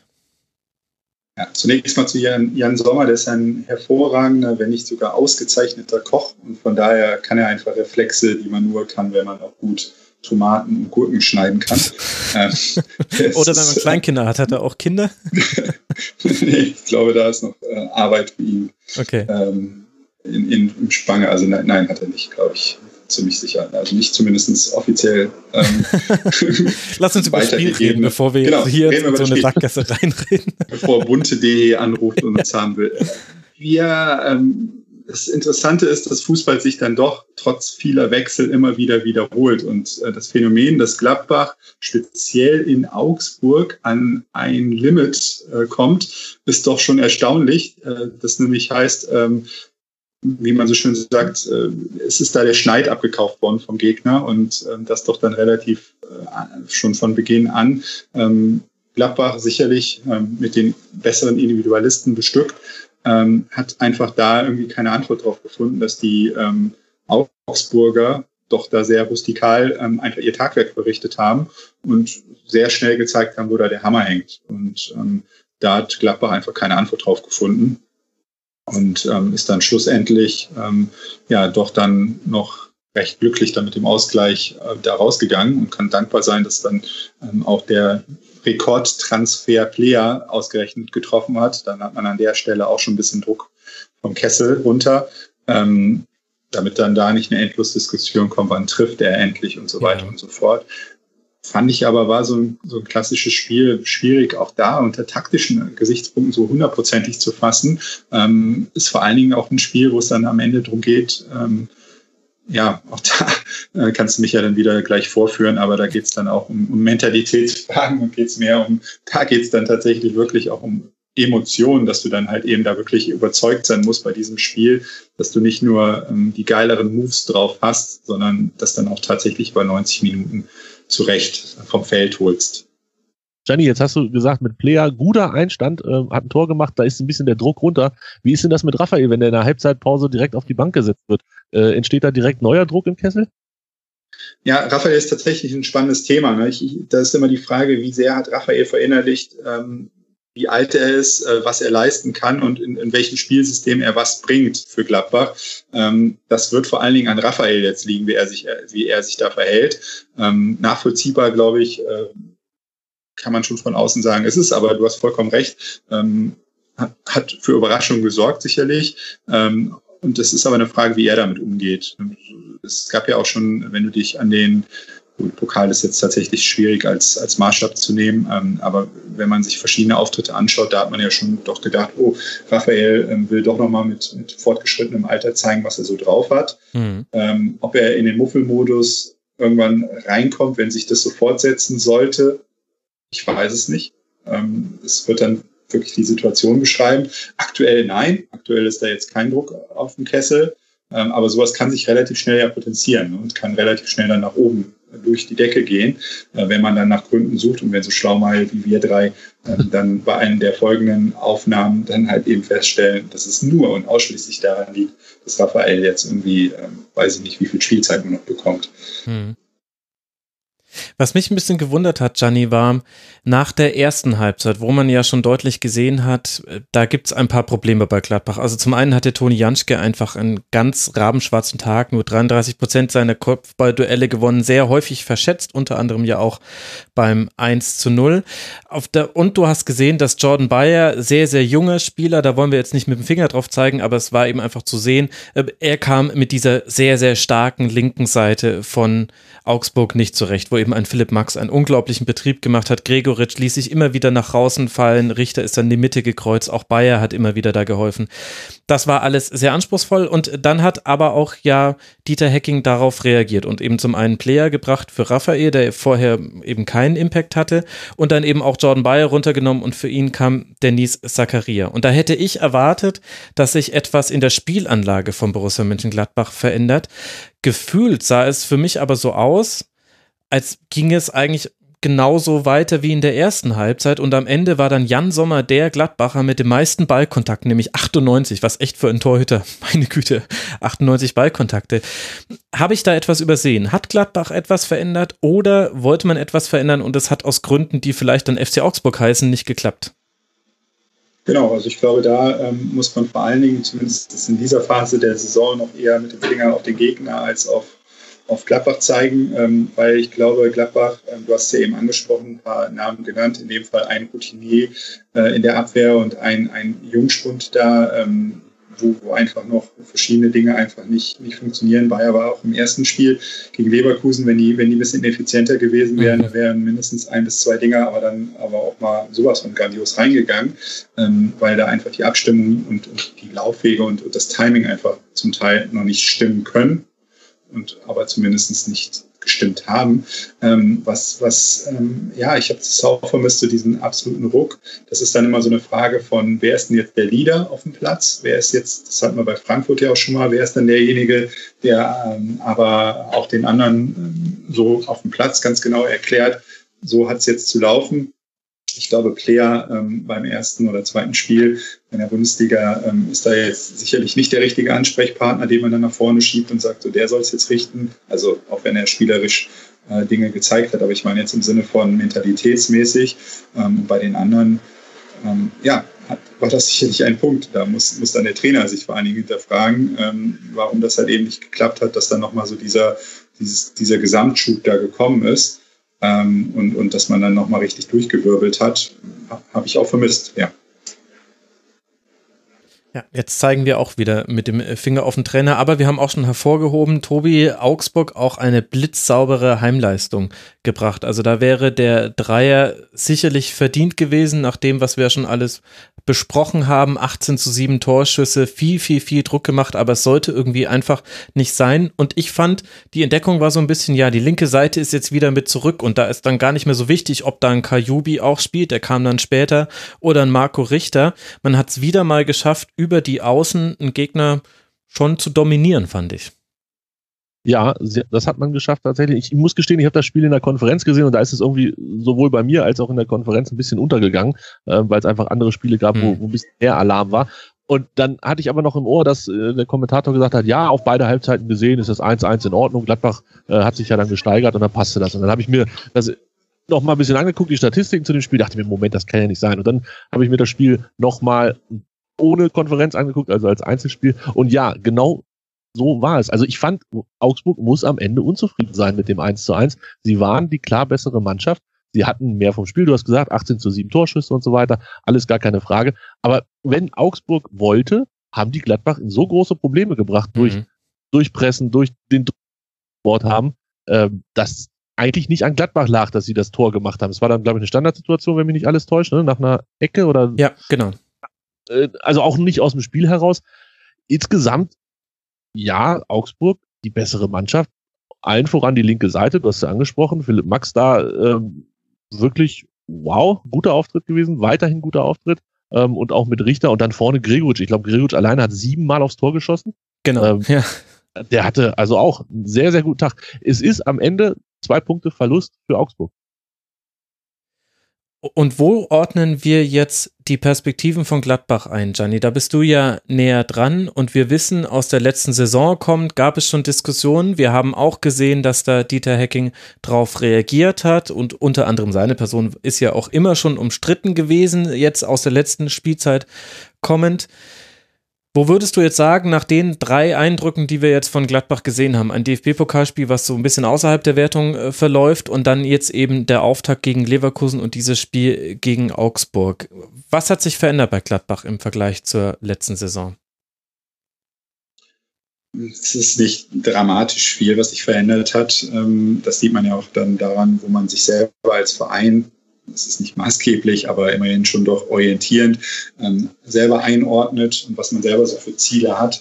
Und es ist ja jetzt auch nicht, dass man Angriff auf Europa bläst und, und sagt, also es muss jetzt unbedingt ähm, in die und die Sphären reingehen, sondern das ist vor allen Dingen äh, weiterhin eine Stabilisierung, weiterhin ähm, ist der Wunsch, unter die, unter die ersten zehn zu kommen.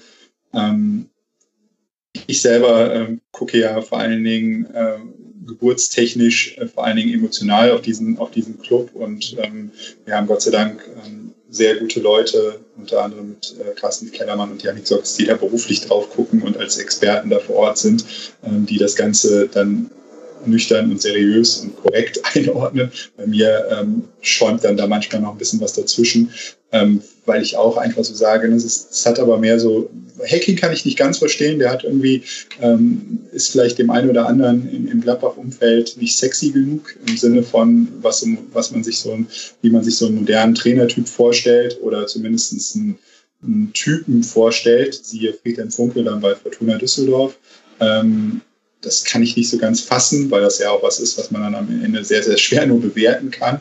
Ähm, was, was, so den, was so den Fußball angeht, bin ich eigentlich sehr guter Dinge, dass sich Gladbach da weiterentwickeln wird, weil ich glaube, dass sie wirklich ähm, substanziell auch einiges Gutes in ihren Reihen haben. Es war gut und wichtig, dass Jan Sommer als Torwart geblieben ist. Das war ja zwischendurch auch mal ein Thema, äh, dass der möglicherweise verlustig äh, geht. Ähm, man, hat, man hat viele ähm, Spieler auch langfristig halten können, was auch immer das dann jetzt heißt. Das heißt zumindest, dass man finanziell dann von möglichen frühzeitigen Wechseln dann demnächst profitieren würde. Aber ich sehe da eigentlich sehr viel Potenzial in dieser Mannschaft, dass es zumindest keine unruhige Saison werden muss, äh, wo du dann am Ende möglicherweise noch irgendwo in irgendwelche Sphären abrutscht, wo es dann ungemütlich wird. Ähm, und rein spielerisch sehe ich da auch großes Potenzial. Ich finde, es sind, sind viele Positionen ähm, echt, echt spannend besetzt. Ähm, ich selber bin jetzt nicht so der Strobel-Fan, aber finde, dass es auch eine Position ist, wo dann zumindest auch Christoph Kramer ähm, langfristig gesehen ähm, auch, auch einen Konterpart hat und, und, und auch ähm, man sich dadurch verbessern kann und dann in die, äh, in die, in die Tiefe gehen kann oder in die Breite gehen kann und, und sich dann wieder einen Schritt nach vorne bewegen kann, so, sukzessive. Ja, und viele andere Fragen, wünschen sich ja andere Clubs, äh, namhafte Clubs in Deutschland und Europa auch, auf Schlüsselpositionen 1 zu 1 Spieler zu haben. Und klar, hätte man in Gladbach sicherlich auch einen anderen Hazard. Ähm, aber man hat jetzt halt eben diesen Hazard und, und der macht ja auch, auch sehr vernünftige Dinge. Genau, der ist ja auch nicht so schlecht. Das finde ich nämlich so von außen betrachtet ein bisschen komisch. Wenn mir jemand gesagt hätte, hier, schau dir mal diese Aufstellung an, ein 4-3-3 mit äh, Jordan Bayer, äh, Florian Neuhaus, äh, Tobias Strobel, Jonas Hofmann und dann vorne ein Dreierreihe, hätte ich gesagt, okay, da muss ein Trainerwechsel stattgefunden haben. Also ich finde nämlich, dass sich auf dem Papier viel verändert hat und dass Dieter Hecking da deutlich Mut zeigt und auch Willen zur Veränderung und auch die Notwendigkeit. Das hat er ja auch deutlich gesagt, auch schon vor der Saison, dass er schon selbst auch gesehen hat, dass man zu ausrechenbar wurde. Auf dem Platz sieht es noch nicht immer so aus. Also äh, da, da, muss man sich manchmal zwicken und sich wirklich konzentrieren, dass man sieht, okay, eigentlich sind es andere Spieler, weil im Grunde erinnert dann schon viel doch wieder aus die, an die letzte Saison. Aber das liegt halt vielleicht auch an Automatismen, die man jetzt erstmal wieder neu justieren muss. Und das finde ich nämlich aus der Externe interessant, dass ich glaube, also jetzt zumindest aus meinem Kurzzeitgedächtnis geholt, habe ich selten einen Hacking erlebt, der experimentierfreudiger war und der mehr verändert hat, spieltaktisch gesehen. Und dennoch wird er bewertet, meinem Empfinden nach, als wäre das ganz genau die gleiche Soße wie in der letzten Spielzeit. Ja, sicher. Also ich glaube, man kann es nicht verallgemeinern. Da ist eine Fanszene oder ein Umfeld sicherlich Klar. differenter. Mhm. Ähm, aber sicherlich ist es so, weil vieles ähm, nochmal aber an, an den Typen Hacking liegt. Ich habe es ja vorweggeschickt. Ja, ich glaube, das ist dann super schwer, äh, dann da zu differenzieren, weil wir am Ende, äh, wir, wir Medien, wir Konsumenten, dann äh, sehr viel auch über Personen ja. Dinge äh, wahrnehmen. So, und er ist halt so, wie er ist. Und, und, und ich hoffe für ihn, weil, weil es ja auch schon andere Zeiten gab, ähm, wo, dieses, wo diese Art ähm, sehr gut zu, zu einem Verein und auch gerade zu Gladbach ist er ja zu einer Phase gekommen, wo seine Ruhe und seine, seine mhm. Art, seine Biederigkeit vielleicht auch sehr, sehr, sehr perfekt gepasst hat. Ähm, ja, wo man ihn ja nicht ändern wird und, und ändern sollte. Und ähm, das ist immer so eine, so eine Zeitgeistfrage, glaube ich, ähm, wo gerade irgendwie man so das Gefühl hat, in Gladbach will man mal wieder irgendeinen Schritt gehen, wo man ja eigentlich aus der Vergangenheit gelernt hat, dass immer dann, wenn man diese Schritte gehen wollte, es dann echt brutal ähm, in die Hose gegangen ist, mhm. wenn man mhm. dann wieder irgendeinen Zauberer, irgendeinen Visionär, irgendwie irgendeinen da, da auf dem Trainerstuhl haben wollte, wo man geglaubt hat, naja, so was die, was die in Dortmund schaffen oder in, auf Schalke schaffen mit irgendwelchen Trainertypen, die, die sie da kreiert haben. Und die, die liegen natürlich jetzt auch nicht wie Sand am Meer da herum, sondern da muss man schon ganz gezielt und auch frühzeitig sich, sich auf die Suche machen. Das hat halt eben äh, bei Gladbach in den vergangenen Jahren und Monaten so halt auch nie gepasst. Ja, man musste zu gewissen Situationen, wollte man dann auch gestandene Leute haben. Und nochmal, ähm, ich glaube, Dieter Hecking, das ist tatsächlich wirklich eine Typusfrage und hier im Rheinland kann man das wirklich sensationell gut beobachten, wenn man ihn ähm, auf ein, ein Podium stellen würde äh, mit, mit Friedhelm Funkel zusammen und die beiden würde man so mhm. wahlkampfmäßig, ja, wahlkampfmäßig so ein bisschen über, über Fußball reden lassen, so menschenfängermäßig, ähm, dann mache ich eine Wette, ähm, dass es durchaus passieren kann, dass der eine oder andere Gladbach-Fan auch sagt, okay, wo ist die Mitgliedschaft von Fortuna? Ähm, weil halt eben einfach Friedhelm Funkel ähm, im Prinzip inhaltlich, ja, äh, so wahnsinnig viel an, an Facetten jetzt ja auch nicht äh, da rausreißen kann, aber einfach mega authentisch daherkommt, mega ähm, ja, souverän und, und gelassen daherkommt. Und das ist halt, was manchmal ist halt Hacking schwer zu packen. Ja. Und ich betone noch einmal ausdrücklich, das ist nicht fair, weil mhm. das ein fantastisch toller Mensch ist, ja, ein, ein Mensch ist, den alle die mit ihm zu tun haben, als, als jemanden beschreiben, ähm, auf den man sich verlassen kann, auf den man, mit dem man reden kann. Das ist in diesem Fußballgeschäft leider doch etwas, was man betonen muss und sollte, ähm, weil, weil es durchaus auch Trainer gibt, ja, mit denen kann man leider nicht über Fußball reden, weil sie, weil sie das schon als Angriff auf ihre, ähm, ja, auf ihre Fähigkeiten betrachten mhm. und, und sich so out of the box empfinden. Ähm, naja, und deswegen, also ich sehe es auch so wie du dass da eine ganz komische Wabbelmasse da rund um Gladbach ist und dass, dass der Hacking eigentlich da jetzt wahrscheinlich irgendwie nackt durchs Stadion rennen könnte und, und alle würden sagen, ja. Was hat nett, der für Kleider an, würde sagen. Genau, genau der, der zieht sich immer so langweilig an. Ja, das ist dann halt irgendwann eine schwere Entwicklung, wo man so schwer reinkommt ja. und, und es dann am Ende getragen dadurch wird, ne, ob die Mannschaft relativ schnell schnackelt, was er dann von ihnen will. Ähm, so bisherigen Ansätze. Ich meine, das, das Heimspiel gegen Leverkusen war am Ende von Erfolg gekrönt, aber es war jetzt ja auch keine Machtdemonstration, so dass man gedacht hat, ui, ähm, die haben aber alle ganz schnell gelernt, was er von ihnen will. Und das wird es jetzt darauf ankommen, wie du durch diese Saison ähm, trotz zweiter Spieltag, wie du jetzt anfänglich da rein startest, mhm. ob, ob, die Nummer, ob die Nummer ruhig wird oder ob es dann zum Winter hin wieder Diskussionen gibt oder bis zum Winter hin, ja, was weiß ich, ne, dann schon eine Diskussion beendet wurde, ähm, ob man an der Stelle dann nochmal nachjustiert. Ach ja, es ist schon interessant, dieses Fußballgeschäft. Gladbach jetzt dann zu Hause gegen Schalke nach der Länderspielpause. Augsburg darf dann in Mainz antreten. Und jetzt weiß ich gar nicht, Tobi, wie wir über Dieter Hecking zu Hannover 96 kommen. Mir fällt da einfach keine Brücke ein, die man bauen könnte. Wollen wir über das 0 zu 0 gegen Borussia Dortmund sprechen, Tobi? Gerne. Gerne. Einmal Pfosten, einmal Latte für Dortmund, aber auch ein paar Chancen für Hannover. Warum kam denn der BVB nur zu einem Punkt gegen die Mannschaft von André Breitenreiter? Weil wir tatsächlich auch ohne Salif Sané ganz guten Fußball spielen können. Zumindest in der Defensive. Also ähm, das finde ich traf auf beide Mannschaften zu. Hinten deutlich besser als vorne. Ja. Äh, was am Ende auch das Ergebnis widerspiegelt. 0 zu 0 kommt jetzt nicht von irgendwoher, sondern genau daher, dass beide Mannschaften defensiv sehr gut sortiert und organisiert waren. Ja, ein, zwei Kleinigkeiten bei Hannover waren da noch zu verbessern, weil der Anton hatte da ähm, so einen Kopfball, der eine Vorlage war für Reus. Ich glaube, das war einer von diesen Lattenschüssen, die daraus resultierten. Und äh, aber alles in allem war ich relativ angetan von dem, was wie wir gegen Dortmund gestanden haben. Und ähm, da sind wir dann wieder bei dem Klassiker mit den mit, äh, besseren Einzelspielern. Die liegen natürlich in dem Fall ganz klar bei Borussia Dortmund, aber sie konnten das an dem Tag nicht zeigen. Hannover hatte deutlich mehr Ballbesitz, in der ersten Halbzeit 54 Prozent, in der zweiten Halbzeit 59 Prozent und dass Hannover mit dem Ball durchaus umgehen kann, das haben wir ja schon in der letzten Saison gesehen. Hat es dich überrascht, wie passiv da Dortmund verteidigt hat, also dass man Hannover schon relativ viel Ruhe im Spielaufbau geschenkt hat? Ja, vielleicht haben sie gedacht, dass wir nicht so gut sind. Aber das konnte man doch eigentlich schon letzte Saison sehen. Also klar, hätte natürlich jetzt sein können, dass jemand einen schlechten Tag hat, aber dass Hannover 96 jetzt nicht zu zittern anfängt, wenn sie den Ball bekommen, das ist im Gegensatz zu ganz vielen anderen Aufsteigern, die wir schon erlebt haben, ja schon in der letzten Spielzeit zu sehen gewesen. Das stimmt. Und wir haben ja tatsächlich auch mit Lindenmeiner, mit Ilas Bibu Jungs, die den Ball gerne haben, die ja. gerne ähm, auch mal einen versuchen, einen auszuspielen, irgendwie ins Dribbling gehen, ähm, die, die auf der Außenbahn rauf und runter laufen, beziehungsweise Bibu war ja gar nicht so wirklich ein Außenspieler.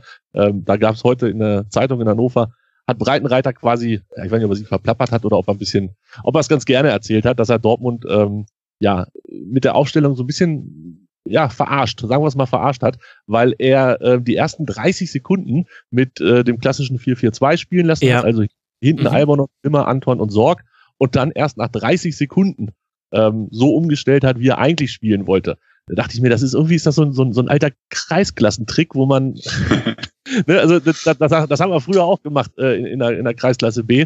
Äh, Breitenreiter macht das in der Bundesliga und tatsächlich. Mal, also bei mir in der Kreisklasse war der Trick, dass du die Spielnummer 10 jemandem angezogen hast, der gar nichts konnte und der, der was konnte, auf einmal die Spielnummer 4 hatte, weil alle ja, immer nur gesagt haben, deck den Zehner. Ja, oder, dass, dass der erste hinten rechts stand, der, der richtig gut Fußball spielen konnte und dann durfte er nach vorne und zaubern. Also auf jeden Fall so mit so einem leichten Bauerntrick die Dortmunder offensichtlich ein bisschen aus dem Konzept gebracht. Ähm, und dann haben wir überraschenderweise wirklich 3-4-1-2 gespielt, ähm, weil Bibu gar kein linker, äh, linker Flügelspieler war, sondern ja, so, so ein bisschen im, im Zentrum rumturnte. Ja. Äh, das war, das war sehr spannend und das war mal was Neues. Und auch da hat Breitenreiter mich, wie letzte Saison auch schon, du hast es angesprochen, erneut überrascht und wirklich erfreut.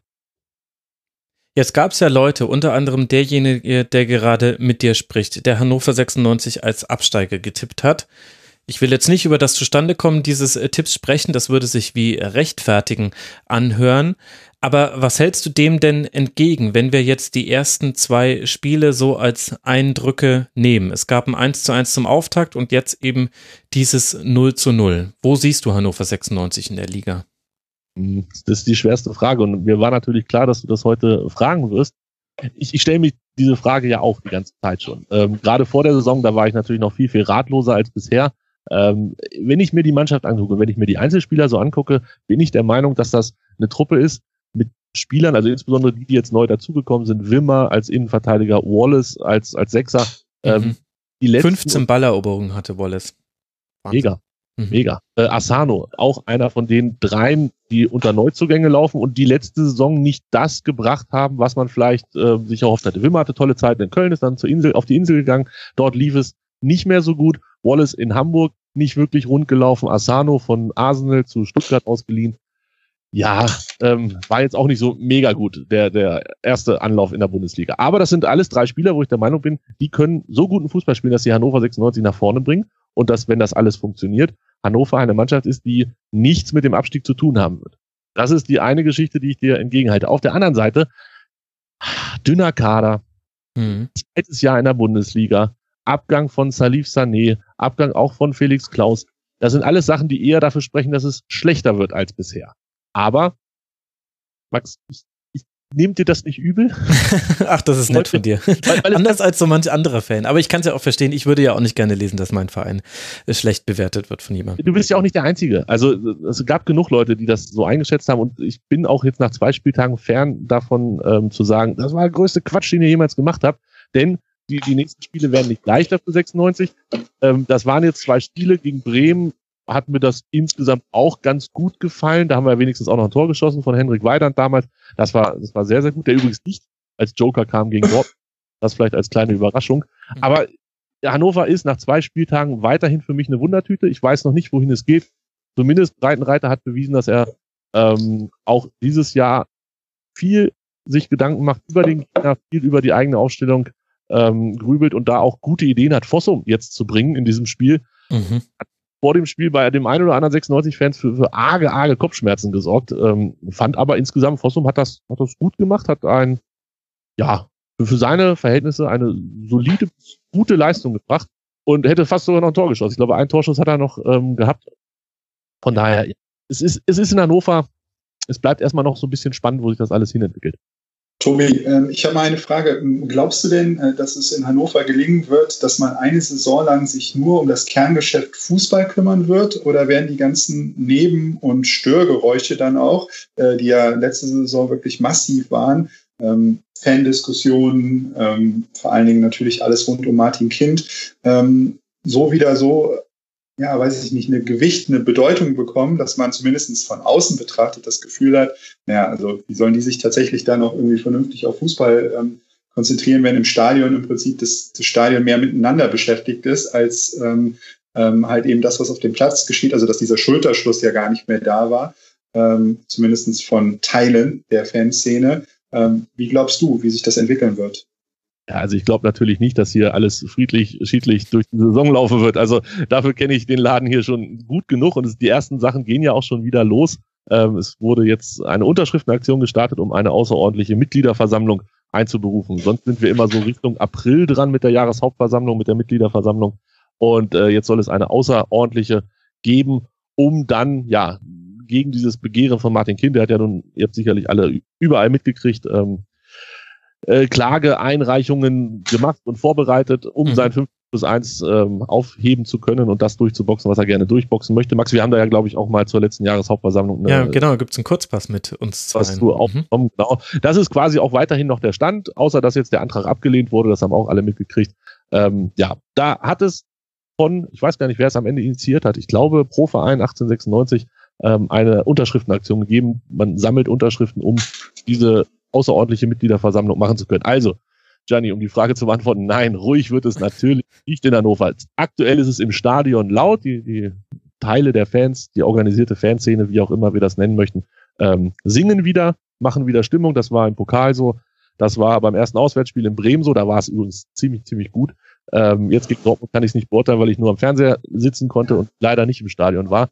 Aber aktuell ist der Stand, wir singen wieder und ähm, dementsprechend ist das, glaube ich, auch das Einzige, was die Mannschaft wirklich interessiert. Also zumindest haben sie letzte Saison immer gesagt, äh, ja, es wäre schon schön, wenn wir ein bisschen Unterstützung von den Fans kriegen würden. Es gab ja dann auch die ein oder andere zaghaften Versuche der nicht organisierten Fans. Kann man natürlich von der Lautstärke und von der vor allen Dingen Intensität und der Dauer nicht vergleichen. Aber wir haben es letzte Saison auch geschafft, eine vernünftige Saison zu spielen, ohne diese Unterstützung. Von daher, vielleicht geht diese Saison dann noch ein bisschen mehr mit Unterstützung. Aber insgesamt bin ich der Meinung, die Spieler laufen auch, wenn auf der Tribüne nicht so viel gesungen wird. Und ich mag immer irgendwie den metaphorischen Zusammenhang von Störgeräuschen und Hörgeräten. Das, als du das vorhin gesagt hast, Gianni, ist mir das wieder aufgefallen. Lass noch mal kurz aufs Sportliche zurückkommen. Einer der Gründe, warum ich dann auch das Gefühl hatte, für Hannover 96 könnte es enger werden in dieser Saison als letzte Saison, und das ist ja auch lange nicht entschieden, war, ja, pikanterweise etwas, was Gianni vorhin den Stuttgartern vorgeworfen hat, nämlich da war es quasi ein sich auf den Rücken legen und äh, oh bitte macht, dass es schnell vorbei ist gegen die Bayern. Und Hannover hatte jetzt mit Borussia Dortmund auch einen spielerisch sehr starken Gegner und hat sehr, sehr mutig gespielt. Und mein Gefühl war vor dieser Saison, dass man genau das wieder machen würde. Also ein Albonos und ein Meiner, wie die nach vorne geschoben haben, das war schon wirklich toll zu sehen.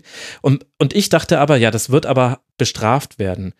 Lag das denn jetzt an Dortmund oder an Hannover 96, dass dem nicht so war? Oder ist das vielleicht genau die Art und Weise, wie man so einen Gegner spielen muss, dass eben Albonos, Piszczek und Meiner, Schmelzer so mit sich beschäftigen, dass die offensiv dann gar nicht so viele Akzente setzen können? ja, natürlich musst du so mit dem Gegner spielen. Äh, wenn du Dortmund die Chancen gibst und wenn du Dortmund spielen lässt, ähm, dann zaubern sie uns wahrscheinlich einen Knoten in die Beine und, und haben dann deutlich mehr Chancen und deutlich mehr vom Spiel.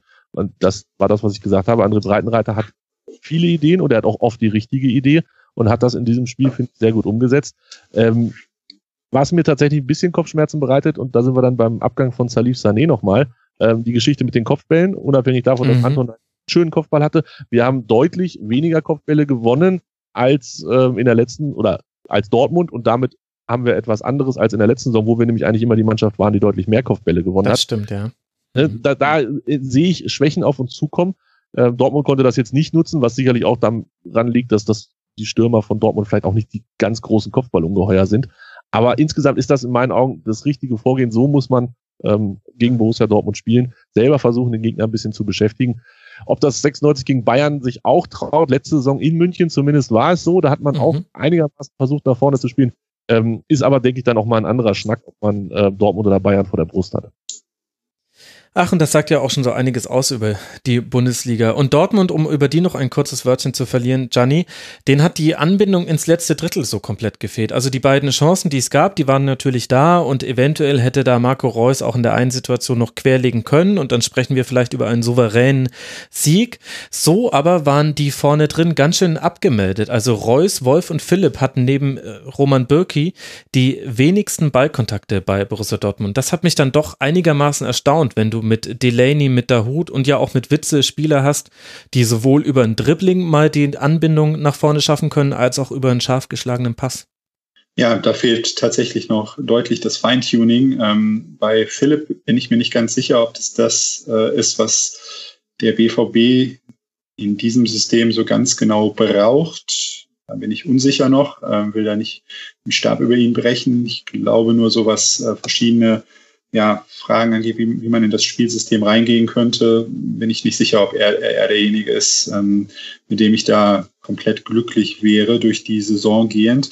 Ähm, ja, die Transferpolitik spricht ja auch dafür, dass man das bei Dortmund ähnlich sieht. Also wenn man jetzt nur mit Alkmaar genau, ja. jemanden holt. Ich, ich muss halt von außen, ne, da bin ich jetzt auch nicht tagtäglich nah dran, immer mit ein bisschen Vorsicht formulieren, weil ich da jetzt auch nicht irgendwie Stammtisch, stammtischmäßig rüberrutschen äh, will und sagen will, kann nichts weg oder sonst was. Nur ich sag mal, von dem Spiel ausgehend, dann hat man schon gesehen, dass das, was man halt eben sich eigentlich, glaube ich, da wünscht, nicht so ähm, wiedergibt. Ähm, durchaus Möglichkeiten waren ja da, die müssen dann aber halt eben einfach schlussendlich sitzen. Ähm, bei Marco Reus ähm, hast du manchmal gesehen, also der hat sich da ja den, den Wolf da vorne versucht ähm, zu spielen. Ähm, aber Nettes Wortspiel bisschen, mit seinem Teamkollegen.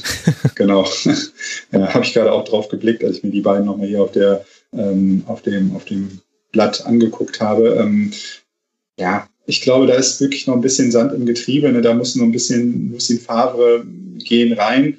Äh, auch da gilt, ne, unter Druck ist es immer ein bisschen bei Favre schwierig. Ähm, das kenne ich aus Gladbach noch ganz gut mit und von ihm, ähm, wie, wie, sich dann Dinge da entwickeln können, muss man dann halt schauen, äh, wie viel Ruhe er da hat. Ähm, und ich hoffe mal für Dortmund, dass sie, dass sie ihm da genügend Backup geben und, und Support geben, dass er sich dann da auch wohlfühlt und nicht schon, schon nach zwei, drei Monaten wieder ICE-Verbindungen Richtung, Richtung Schweiz raussucht. Ähm, ich glaube aber, dass, dass die Möglichkeiten da sind. Also das Personal ist dafür da. Und ähm, ich finde zum Beispiel Witzel ähm, hatte ich mir ganz anders vorgestellt, ehrlich gesagt. Also da hatte ich ganz andere Erwartungen, wie der, wie der auftritt und bin eigentlich ehrlich gesagt positiv überrascht, ähm, mhm. was, der da, was der da für einen Alarm macht. Bei Dahut ähm, es ist eine Frage von, in welche große Schuhe man ihn reinsteckt und was für Erwartungen man zum Teil an ihn hat. Die sind natürlich zwangsläufig in Dortmund gigantisch groß. Ähm, ja, ich glaube einfach entwicklungstechnisch brauche er aber noch ein bisschen um, um dann wirklich so richtig äh, den Schub geben zu können, den man sich so erwartet. Aber an sich ähm, glaube ich, auch da ist es eine Frage von, wenn er einmal die Maschinerie so richtig in Gang kommt. Man hat ja an zwei, drei Positionen, wo ich im letzten Jahr wirklich doch arge Bauchschmerzen bei Dortmund hatte, gerade auch so im Verteidigungsbereich reagiert.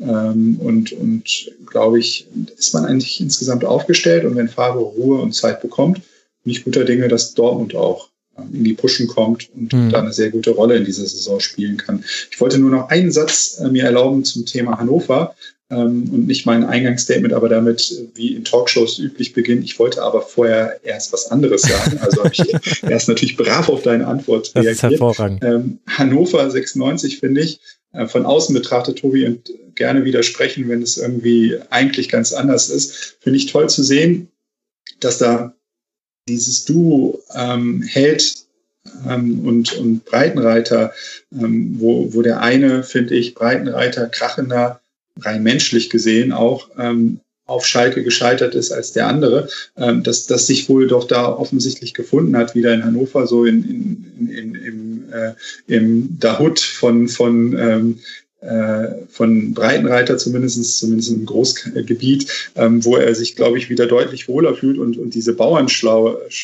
die du ja auch angesprochen hast mit der Aufstellung und mit so taktischen Dingen da einbringen kann, weswegen ich so gar nicht so grobe Ängste um Hannover habe, weil ich glaube, dass die eigentlich ähm, bis auf Kind der jetzt nicht gerade für, für, für Ruhe steht, ähm, aber durchaus, glaube ich, dieser Mannschaft Stabilität und Sicherheit geben können im Umfeld, was ja durchaus, ähm, haben die Erfahrungen ja gezeigt, sinnvoll und, und hilfreich ist, wenn man halt eben nicht zu den Big Playern in der Bundesliga gehört. Ja, brauchst du natürlich. Ähm, so, so einen Trainer brauchst du, der halt, ja, wie du sagst, ein bisschen schlau vom Bau ist, der das ein bisschen ganz gut hinkriegt. Ähm, Horst Held traue ich mich tatsächlich nicht, dir zu widersprechen, möchte aber zu bedenken geben, dass er letztes Jahr zweimal fremd geflirtet hat, mhm. ähm, Köln und einmal mit Wolfsburg. Die sind beide aktuell ganz gut versorgt, aber ähm, das bleibt natürlich. Also es ist um die Geschichte relativ ruhig geworden, nachdem das mit Wolfsburg geplatzt ist. Da war es ja sogar schon so, dass man sich zu Verhandlungen auf einem Flughafen in Braunschweig getroffen hat. Also die wildesten Geschichten passierten hier in Hannover. Ähm, ich weiß nicht, ob das vielleicht tatsächlich dann eine der positiven ähm, Fähigkeiten von Martin Kind ist, in solchen Fällen dann einfach mal Ruhe zu machen. Ich weiß nicht, ob er ihm eine Mark 50 mehr in der Hand gedrückt hat oder ob er einfach tatsächlich mit einem Machtwort das Ding geregelt hat und gesagt hat, so, du bleibst jetzt hier, hier wird nicht mehr diskutiert. Also ich finde, Horst Held hat eine relativ gute Figur abgegeben in der ähm, Sommerpause jetzt, was die Transfers angeht. Leider nicht mit dem, mit dem krönenden Sahnehäubchen, dass wir am Ende alle zufrieden waren. Allen voran Breitenreiter ist nicht zufrieden. Der fordert seit, seit Wochen, vielleicht sogar seit Monaten, ähm, ein bis zwei Innenverteidiger und noch einen Flügelspieler. Gekriegt hat er jetzt, ja, einen Flügelspieler auf den letzten Drücker. Ich glaube, das wirklich am, am Deadline Day, am 31.8. Florent Uslia, ich weiß gar nicht, wie man ihn ausspricht, den jungen Mann. U20-Nationalspieler vom Karlsruher Sportclub, haben wir ihn geholt. Ähm, sicherlich einer eher in die Richtung ähm, Perspektive. Aber die Innenverteidiger, da sind wir weiterhin dünn besetzt. Also das könnte, das ist so, so ein kleines Ding, was noch so ein bisschen ähm, Konfliktpotenzial hat mhm. für dieses, wenn sich nämlich da, weiß ich nicht, Wimmer, Anton oder für Notfall auch Sorg ähm, verletzt, das sind ja so die, die Innenverteidiger spielen können in der Dreierkette. Wenn einer davon sich verletzt, könnte es sein, dass der Trainer dann auch mal öffentlich ähm, ordentlich raushaut. Also er hat öffentlich jetzt immer sich relativ zurückhaltend geäußert, hat gesagt, er hätte gerne noch. Und ich gehe davon aus, dass er sich intern sehr, sehr deutlich äußert. ähm, und dass, wenn das irgendwann wechselt und quasi dieses, was bisher intern sehr, sehr deutlich war, dann auch mal nach außen passiert, kann die vermeintliche Liebe zwischen Horst Held und André Breitenreiter relativ zügig zu einem Problem werden. Ja, da muss ich auch, da muss ich auch ehrlich gestehen, dass ich vor der Saisonvorschau erst nochmal gegoogelt habe, ob Horst Held jetzt eigentlich noch in Hannover ist oder ob er sich nicht doch auf irgendein Fahrrad gesetzt hat. Ich war mir tatsächlich nicht mehr sicher, weil ich das eben auch so noch alles ja im Kopf hatte mit Wolfsburg, mit Köln und dann dachte ich mir, vielleicht hat man sich da im Sommer einvernehmlich in Anführungszeichen getrennt und ich habe es einfach nur nicht mitbekommen. Aber noch gibt es das Duo Held Breitenreiter. Für Hannover geht's jetzt dann nach Leipzig im Anschluss an die Länderspielpause und Borussia Dortmund empfängt zu Hause Eintracht Frankfurt und dann auswärts die TSG aus Hoffenheim. Und über die, Tobi, wollen wir an der Stelle jetzt auch sprechen. In nur einer Hälfte verliert Hoffenheim nicht nur drei Abwehrspieler, sondern geht auch mit 0 zu 1 durch Dominik Heinz in Rückstand. Doch dann dreht die TSG aus Hoffenheim die Partie, auch weil der SC Freiburg seinerzeit ein bisschen Pech an den Stiefeln hat. Da gab es doch Möglichkeiten. Und doch möchte ich als erstes keine sportliche Frage loswerden, sondern die, weil ich auch weiß, dass du im US-Sport beheimatet bist. Wenn ich mir angucke, was da mit Akpo Buma passiert ist, der nach seiner Gehirnerschütterung noch die Halbzeit fertig spielt und vor dem 0 zu 1 zumindest wild verteidigt, braucht die Liga ein Concussion-Protokoll und einen unabhängigen Arzt, der solche Spieler rausnimmt und dann sagt, nein, du darfst erst weiterspielen, wenn wir uns hier sicher sind, du hast keine Gehirnerschütterung, weil da kann so viel Schlimmes passieren. Ganz einfache Antwort, ja, natürlich. Also äh, du hast es angesprochen, US-Sport, da ist es ganz, ganz anders geregelt. Allen voran externe Ärzte. Ähm, ich möchte keinem Vereinsarzt irgendwas unterstellen, aber uns ist doch allen klar, wenn ein wichtiger Spieler da sagt, ja, ja, geht schon, ähm, dass der Vereinsart vielleicht eher nochmal ein Auge zudrücken würde, als es ein externer Arzt würde. Vielleicht glaubst du es ihm auch. Also wenn man sich mal damit beschäftigt, wie man Gehirnerschütterung feststellt, dann stelle ich mir das auch sehr, sehr schwierig vor in der Stadionatmosphäre. Also ich glaube, es ist kein Zufall, dass es in der NFL auch so ist und in anderen Sportarten übrigens auch, dass dann die Spieler aus dem Innenraum herausgeführt werden in einen abgeschlossenen Raum und da dann in einer möglichst ruhigen Situation den entsprechenden Tests unterzogen werden. Wenn ich dem, dem Spieler auf dem Spielfeld sage, sag mir mal, wie viele Finger suchst du und jetzt guck mal bitte ein bisschen peripher und du achtest darauf. Ich finde es schwierig festzustellen und also das war jetzt vielleicht auch ein Spieltag, wo besonders viel passiert ist mit Pavlenka, mit Akpo Buma. Aber das kann doch nicht sein, dass der Fußball so tut, als wäre das kein Problem. Muss denn da erst was Schlimmes passieren? Und da waren wir schon kurz davor, wenn ich mal kurz dran erinnern darf, Peter Cech ist in der Premier League mal mit gebrochenem Kopf vom, vom Platz äh, gekrochen, weil der Schiedsrichter nicht ähm, gepfiffen hat, dass er behandelt werden kann. Hätte der da nochmal einen Ball drauf bekommen? Ich ich weiß nicht, ob das nur an mir liegt, aber ich kann mich da wahnsinnig drüber aufregen. Auch, auch über die Berichterstattung, wo das dann zwar genannt wird, aber wo nicht gesagt wird, dass das eigentlich ein Skandal ist, wie da mit, den, mit der Gesundheit der Spieler umgegangen wird. Also Berichterstattung, klar, ähm, fand ich auch nicht gut. Ich habe, glaube ich, dieses Wochenende wegen des Rasenfunks so viele Zusammenfassungen gesehen wie seit vielen, vielen Wochen und Monaten nicht mehr. äh, wurde tatsächlich nirgends wirklich kritisiert. Es wurde, wurde genannt und dass man vielleicht auch vermutet, aufgrund dieser, es war noch eine zweite Szene, wo er nicht so gut aussah, ähm, mhm. nach diesem diesem Zusammenprall, ähm, dass da vermutlich ein Zusammenhang bestehen könnte, aber niemand hat das in irgendeiner Form ja angeprangert oder kritisiert. Äh, du hast gesagt, den Spieler vom Feld nehmen, wie in Amerika, in einen dunklen Raum oder in einen abgeschiedenen Raum, in einen ruhigen Raum innerhalb des Stadions. Da sind wir natürlich schon beim ersten Problem im Fußball. Dann spielt die Mannschaft nur noch mit zehn Mann. Ja, dann dürfen sie halt für die Zeit noch jemanden einwechseln. Also ist das so ja, schwierig? Ja, ja. Ich verstehe dich ja, aber du verstehst sicherlich auch, dass da das ein oder andere Folgeproblem entsteht oder entstehen kann, was diese ganze Geschichte angeht. Bei Pavlenka war es, glaube ich, alternativ. Ja, da, da gebe ich dir recht, aber es geht doch um die Gesundheit der Spieler. Ja, natürlich. Da, da kann, kannst du doch eigentlich keine Kompromisse aber, eingehen. Aber Tobi, große Problem bei der Geschichte. Das große Problem bei der Geschichte ist doch, dass die gesundheitlichen Einschränkungen und die Folgen, dass die nicht jetzt morgen sichtbar sind, wie das gebrochene Bein, sondern in, in 20, in 30 Jahren, ähm, wenn die Leute dann die Folgeerkrankungen haben, ähm, die daraus entstehen können. Also das ist doch das große Problem und deshalb ist es wahrscheinlich leider in Deutschland auch ja kein so großes Thema, wie es sein sollte, ähm, weil man einfach mhm. nicht sofort sieht, wie es ist. Die ganzen NFL-Spieler, die vor 20, 30 Jahren aktiv waren, heute, ja, ich sag's mal, die, die vor sich hin sabbern, so wie es ja leider bei vielen ist, das hast du in Deutschland noch nicht, diese, diese Beispiele. Und ich glaube, in der NFL war es ja dann auch so, dass es erst dadurch ein Thema wurde und natürlich, weil Leute geklagt haben. Ähm, Geld gibt, sind alle wieder ganz aufmerksam. Aber in der Bundesliga fehlt das aktuell noch. Und ich befürchte, es wird sich so schnell auch nicht ändern. So unschön das auch ist. Also ich, ich finde schon, dass es da ähm, doch zwei, drei Unterschiede gibt. Ich habe zu diesem Thema sehr, sehr viel schon geschrieben, recherchiert und, und mich da dementsprechend auch mit Experten unterhalten. Und natürlich gibt es deutliche Unterschiede zwischen äh, Football und, und Fußball, Gott sei Dank, äh, für, für viele Fußballer. Nichtsdestotrotz sind die Probleme und äh, gravierend und der Umgang damit äh, ist eklatant und ist einfach zum Teil ekelerregend, weil ähm, es ja dahinter steckt, und das ist für mich das größte Problem, ist ja die Frage, wie blicken wir auf, auf, auf Menschen und was in welcher Gesellschaft leben wir? Ähm, steht über allem die Leistung oder steht über allem eigentlich dann der Mensch? Mhm. Und wenn man sich immer wieder ähm, auch in Zusammenfassungen anhört und dadurch wird ja auch letztendlich aber dann ein Bild geprägt, ähm, das in die Richtung geht, oh, ist das ein echter Kerl, der steht wieder. Ja, das ist ja so, so dieser Klassiker, was dahinter steht, dass man sagt, er schüttelt sich einmal und schon ist er wieder ähm, äh, wie ein Rennpferd auf der Strecke.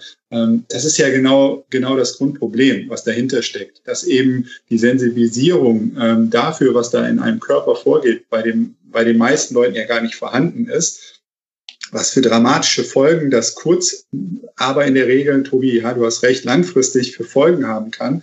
Ähm, das, das ist Wahnsinn und, und da ähm, bin ich dann auch schon dabei. Ich sehe das ein, dass es problematisch ist. Ich sehe auch ein, dass es ähm, schlimmstenfalls auch von Teams taktisch negativ eingesetzt werden kann. Ja, bestimmt.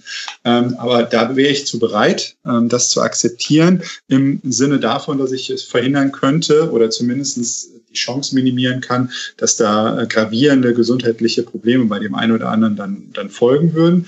Und es gibt dazu, wie gesagt, ganz klassische Forschung, nochmal beim Fußball, auch, äh, da wird ja viel darüber gestritten, ähm, wie sieht es beim Kopfball aus, was für eine, was für eine unfassbare Kraft, wenn man ihn auch falsch ausführt, ähm, da auf den Kopf, Nacken und ähnliches ähm, äh, ja, drauf, draufschlägt. Das ist schon, schon gravierend. Und wenn man sich dann aber anschaut, ich habe einen siebenjährigen Sohn und ähm, wenn ich mir dann anschaue im, im, im Fußballbereich, in den, in den Nachwuchsmannschaften, wenn es dann da teilweise schon angeht, ich sage jetzt nicht aus dem Spiel heraus, ja, aus dem Spiel heraus ist es halt eine natürliche Bewegung, dass auch ein Spieler schon mal mit dem Ball an den Kopf geht. Das kannst du ja jetzt schlecht beim Fußball den, den Kids da verbieten. Wenn du dann aber schon mitkriegst, äh, dass es trotzdem es dringend nicht empfohlen wird, äh, dass, dass Jugendspielern äh, teilweise mit denen exzessiv Kopfballtraining beispielsweise gemacht wird, ja. dann ist das ein Problem. Punkt um aus. Das ist einfach nicht gut. Definitiv. In Amerika gibt es doch jetzt auch die ersten Ansätze, dass im, im genau, Soccer im, im Juniorenbereich wird da ohne Kopfbälle gespielt.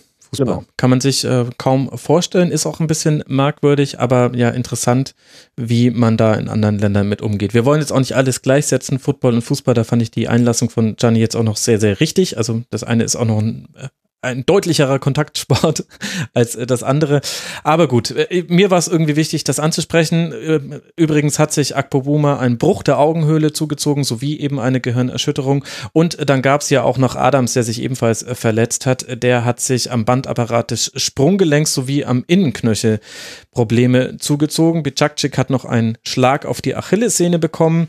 Da hofft Hoffenheim allerdings, dass er bald wieder zur Verfügung steht. Jetzt finde ich, können wir dann aber über das äh, Sportliche sprechen. Also neben den vielen Ausfällen, äh, Tobi, hat dann Hoffenheim auch darauf reagiert und auf ein 4-3-3 umgestellt in der zweiten Halbzeit. Und ich fand, dieser dritte Stürmer, der hat Hoffenheim irre gut getan. Und der hat dann auch Freiburg vor richtige Probleme gestellt. Und so fand ich dann das Endergebnis fast folgerichtig. Ja, es war folgerichtig und tatsächlich war es ja so, als äh, Adam Soloy angefangen hat, Tore zu schießen oder das Tor zu treffen, wurde es ja dann auch gut. Ich, ich habe in der ersten Halbzeit, äh, hat er glaube ich kurz vor der Halbzeit, und das war ja die, wirklich, die erste Halbzeit war für Hoffenheimer, wie du es gesagt hast, die ganzen Verletzungen, das Gegentor kassiert, ein eigenes Tor noch zurückgepfiffen gekriegt.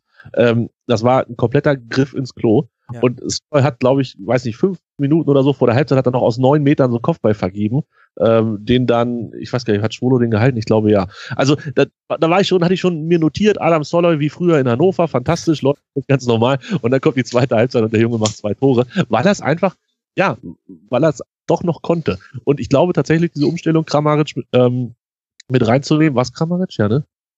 Ja. kurz gucken. Mhm. Ja, genau. Ähm, das war das, was dann am Ende äh, die Hoffenheimer wieder ja besser ins Spiel gebracht hat, mehr Chancen kreieren lassen hat und dann war es am Ende, ja, Freiburg war dann zu schwach, fand ich auch. Zwar verdient, ob dann nur das dritte noch fällt oder nicht, egal, aber ähm, die, die Hoffenheimer haben das, haben das gedreht und das Gegentor war ja, ich weiß nicht, ob ihr es gesehen habt, äh, vor dem Spiel hatte Nagelsmann bei Sky gesprochen, hat gesagt, ja, wir müssen aufpassen, äh, die Freiburger sind zu stark nach Standardsituationen. Da hat ihm die Mannschaft zumindest nichts gehört. Ja, oder sie wollte ihn unbedingt bestätigen, damit er dann in der Öffentlichkeit noch besser dasteht. Auf der anderen Seite kann man aber auch sagen, Gianni, dass Freiburg ja sowohl zum Gegentreffer, zum Ausgleich eingeladen hat durch ein Missverständnis äh, zwischen Höhler und äh, Schwolo. Und ähm, zur anderen, auf der anderen Seite ja auch noch große Chancen hatte. Also mit ein bisschen mehr Glück hätte das ja auch noch mehr werden können für den SC. Wo würdest du denn jetzt dann sehen, sollte man da das Fazit, in welche Richtung sollte man das dann ziehen? Dass man sich aus den Punkten, die gut liefen beim SC, Hoffnung zieht oder äh, dass man vor allem den, äh, der verlorenen Möglichkeit auf mehr Punkte nachtrauert und der Erkenntnis, dass es eine ganz schwierige Saison würde? ins Auge blickt. Ja, ich bin leider im seelerischen Sinne äh, bei letzterem. Also ich mache mir Sorgen um den SC Freiburg. ich ähm, ähm, muss ganz ehrlich sagen, äh, mein Urvertrauen in, in alle guten Geister, die zu Recht rund um, Preis, um das Breisgau schweben, weil es ja ein sympathisches, tolles Projekt ist, ähm, die, glaube ich, müssten schon sehr viel Bohai machen, dass das diese Saison ähm, dann in ruhige Sphären äh, kommt, was es ja jetzt eigentlich historisch gesehen selten war, aber ähm, mit, mit Ausreißern versehen, äh, glaube ich, wird das echt schwierig, weil ich habe so ein bisschen das Gefühl, dass da so eine Geschichte auch äh, für diese Dekade zu Ende erzählt ist, ähm, so ein bisschen. Und, und ich fand, ähm, dass man jetzt ein paar Dinge ähm, offenkundiger sieht gegen, gegen Hoffenheim, ähm, die okay sind, aber die ich jetzt auch von der, von der Spielanlage jetzt nicht als, als atemberaubend bezeichnen würde, wo dann einfach so ein bisschen der Zugriff fehlte. Und wo ich glaube, dass es wirklich, wie gesagt, ohne Schaum vom Mund eine sehr, sehr spannende, sehr, sehr, sehr, sehr schwierige Saison für Freiburg werden könnte. So von all den Kandidaten, die ich bisher gesehen habe, die ich schon mal so gecheckt habe, auf, auf, auf ähm, ist das, was, was ich eigentlich mir erhofft habe oder was ich gedacht habe, tritt das jetzt ein oder ist es alles ganz anders? Hat Freiburg äh, doch deutlich gezeigt, dass da, dass da auch eine gewisse Endlichkeit zu sehen ist. Hast du ähnlich schlechte Zukunftsaussichten für den SC, Tobi? Ich hoffe es. Nein, also da muss ich natürlich als 96-Fan äh, sagen, hoffentlich hat Gianni in dem Fall recht, weil Freiburg ist, so wie eigentlich jedes Jahr, eine Mannschaft, die eher in der Region rumspielt, wo Hannover 96 am Ende der Saison auch ist. Und wenn es bei Freiburg nicht gut läuft, kann das für uns nur gut sein. Ich bin nicht ganz so skeptisch wie Gianni, ähm, sehe aber tatsächlich Petersen als den, an dem es hängen wird. Also er hatte gestern gegen Hoffenheim, vorgestern war es, gegen Hoffenheim, ähm, noch die eine Chance, äh, kurz vor Ende, als Baumann sich da so ein bisschen verschätzt hat und durch die Gegend irrte. Er köpft ihn halt an die Latte. Ähm, ja, machte das nicht, geht dabei rein, steht es 2-2, holt Freiburg einen Punkt und wir reden heute vielleicht völlig entspannt über ähm, mhm. Freiburg. Aber ja, ich sehe das tatsächlich auch als Problem. Ähm, nur sollten wir auch die beiden ersten Spiele, Christian Streich hat jeweils nicht auf der Bank gesessen. Das ist, glaube ich, tatsächlich auch ein großer Faktor, wenn der Trainer zu Hause liegt und nur in Anführungsstrichen der Co-Trainer sich um die ganze Sache kümmern kann. Also ich würde Freiburg sicherlich zu den Kandidaten für, weiß nicht, 14, 15, 16, 17, 18 zählen, würde die aber wie jede Saison auf gar keinen Fall frühzeitig abschreiben. Ja. Es war vielleicht auch denkbar ungünstig jetzt, wie der Auftakt lief gegen Eintracht Frankfurt zu Hause das Heimspiel verloren, dass man so nicht hätte verlieren müssen, haben wir in der letzten Schlusskonferenz äh, besprochen. Jetzt hier bei dem Spiel, du sprichst die Szene ja vollkommen zurecht an, zu der Szene gehört noch auch mit dazu, dass der Ball dann von der Latte zurück zu Niederlechner springt, aber knapp an ihm vorbei. Also sonst hätte das, das war quasi eine Doppelchance eigentlich, da war noch viel Pech mit dabei. Es gibt auch positive Dinge, also Jerome Gondorf hatte 14 Balleroberungen, 4 Tacklins, der hat defensiv wirklich ordentlich die Mitte dicht gemacht, was nicht einfach ist gegen Hoffenheim, die oft mit so einer Viererreihe sogar in der gegnerischen äh, Viererkette auftauchen. Das war ganz interessant zu beobachten. Wahrscheinlich kommt es jetzt auf die nächsten beiden Auswärtsspiele an. Man spielt jetzt dann in, Düssel in äh, Wolfsburg, in Augsburg und zu Hause gegen den VfB Stuttgart. Das ist natürlich auch noch ein wichtiges Spiel, das will ich nicht unter den Tisch fallen lassen. Für Hoffenheim geht es jetzt dann weiter in Düsseldorf, da habe ich mich gerade fast versprochen, dann zu Hause gegen Dortmund und dann bei Hannover 96. Da wirst du dann ganz genau drauf gucken, Tobi. Lasst uns dann auch über Düsseldorf und über Rasenballsport Leipzig sprechen. Das war ein 1 zu 1 am Sonntagnachmittag. Düsseldorf entführt damit einen Punkt aus Leipzig, Gianni, und hätte in letzter Minute sogar noch drei draus machen können. Erst trifft Zimmermann in der 47., dann gleicht Augustin in der 68. Minute aus. Zwar hatte auch Leipzig dann noch Chancen, vor allem in der zweiten Halbzeit, aber hat dann doch einiges noch gefehlt. Was klappt denn bei der Fortuna, dass man einen Gegner wie Leipzig jetzt beherrscht, ist zu viel gesagt, das kann aber auch nicht der Anspruch sein, aber doch ja vor deutliche Probleme stellt? Ja, ich glaube, das Urvertrauen in, in, in einen Trainer, der ähm, momentan alles richtig macht und die Mannschaft so stark quatscht und ähm, die einzelnen Personen in dieser Mannschaft so aufstellt und einstellt, dass sie das dann auch tatsächlich glauben. Ob man das jetzt 34 Spieltage so schafft und, und auch hinbekommt und auch gegen andere Kaliber, wenn es da mal richtig einen auf den Deckel gibt, ähm, weiß ich nicht, wann sich das und wie sich das abnutzen mag. Aber momentan ist es schon erstaunlich. Ich meine, ähm, als, als wir die Aufstellung bekommen haben, ähm, da sind, ist hier der eine oder andere vom Stuhl gerutscht, weil er gedacht hat, das kann jetzt nicht ernst sein, dass er, dass er mit neun Defensivspielern dagegen gegen Leipzig 2018 ähm, die auf, aufs Spielfeld schickt. Und dann hat man ja gesehen, dass die Interpretation dieser, dieser neun Personen oder insgesamt dann der elf, die gegen Leipzig auf dem Spielfeldstand doch dann schon erstaunlich modern war. Ja. Zumindest äh, dazu geführt haben, dass man jetzt gesagt hat, das ist jetzt nicht destruktiv, was die gemacht haben. Ja, es ist ja kein Zerstörfußball gewesen, sondern Fortuna hat ja im Rahmen ihrer Möglichkeiten tatsächlich versucht, an diesem Spiel teilzunehmen und das gar nicht so schlecht. Und wenn man sich die Chancen insgesamt anschaut, will man dann jetzt nicht zu größenwahnsinnig werden, aber könnte man möglicherweise auch in, in etwas euphorischeren Momenten zu der Erkenntnis kommen, dass eventuell sogar noch einen halben Tacken mehr drin gewesen sein könnte. Mhm. Ähm, aber ähm, das ist, das ist schon, erstaunlich nochmal. Ich glaube, jetzt zu dieser Saisonphase ähm, gesehen, nehmen Sie das mit, was Sie, was Sie mitnehmen können. Das ist, das ist auf jeden Fall die gängigste Taktik, die, die glaube ich, für Düsseldorf ähm, stehen sollte. Im ersten Spiel, finde ich, ähm, war es vielleicht ein Tor ähm, zu hoch, wo, wo Sie da ähm, Grenzen aufgezeigt bekommen haben. Jetzt gegen Leipzig fand ich es genau ähm, richtig und, und vernünftig, wie es dann am Ende ausgegangen ist. Nochmal, mich hat sehr überrascht, ähm, wie das Ganze gelaufen ist. Und ich möchte nur nochmal dafür sensibilisieren, dass es ja durchaus auch bei Düsseldorf auf dem Niveau, auf dem Düsseldorf halt eben dann tätig ist, erstaunlich ist, wie gut ähm, die es schaffen, momentan Dinge intern zu moderieren. Also es war ja lange ein Thema, wer ist zum Beispiel die Nummer eins für Außenstehende ja. mhm. gar nicht so, so schwachsinnig, ne, dass man sagt, ja, Rensing ist ja halt der Name, ja, aber, aber, aber Wolf war es halt eben davor auch eine lange Zeit, hat sich ja dann irgendwann krankheitsbedingt, glaube ich, sagen wir mal, Rensing ausgefallen und, und ist dann, ist dann zur Stelle gewesen, hat ja auch einen guten Job gemacht, ähm, war ja dann lange die Frage, wer, mit wem geht er in die Saison? Hat das, hat das ein Thema, das, glaube ich, bei vielen anderen Vereinen für sehr viel Wirbel gesorgt hätte in ähnlicher mhm. Konstellation, hat Friedhelm Funkel geschafft, wirklich ordentlich unter den Deckel zu halten und, und, und sehr väterlich irgendwie zu klären, auch danach kein Gemuffele.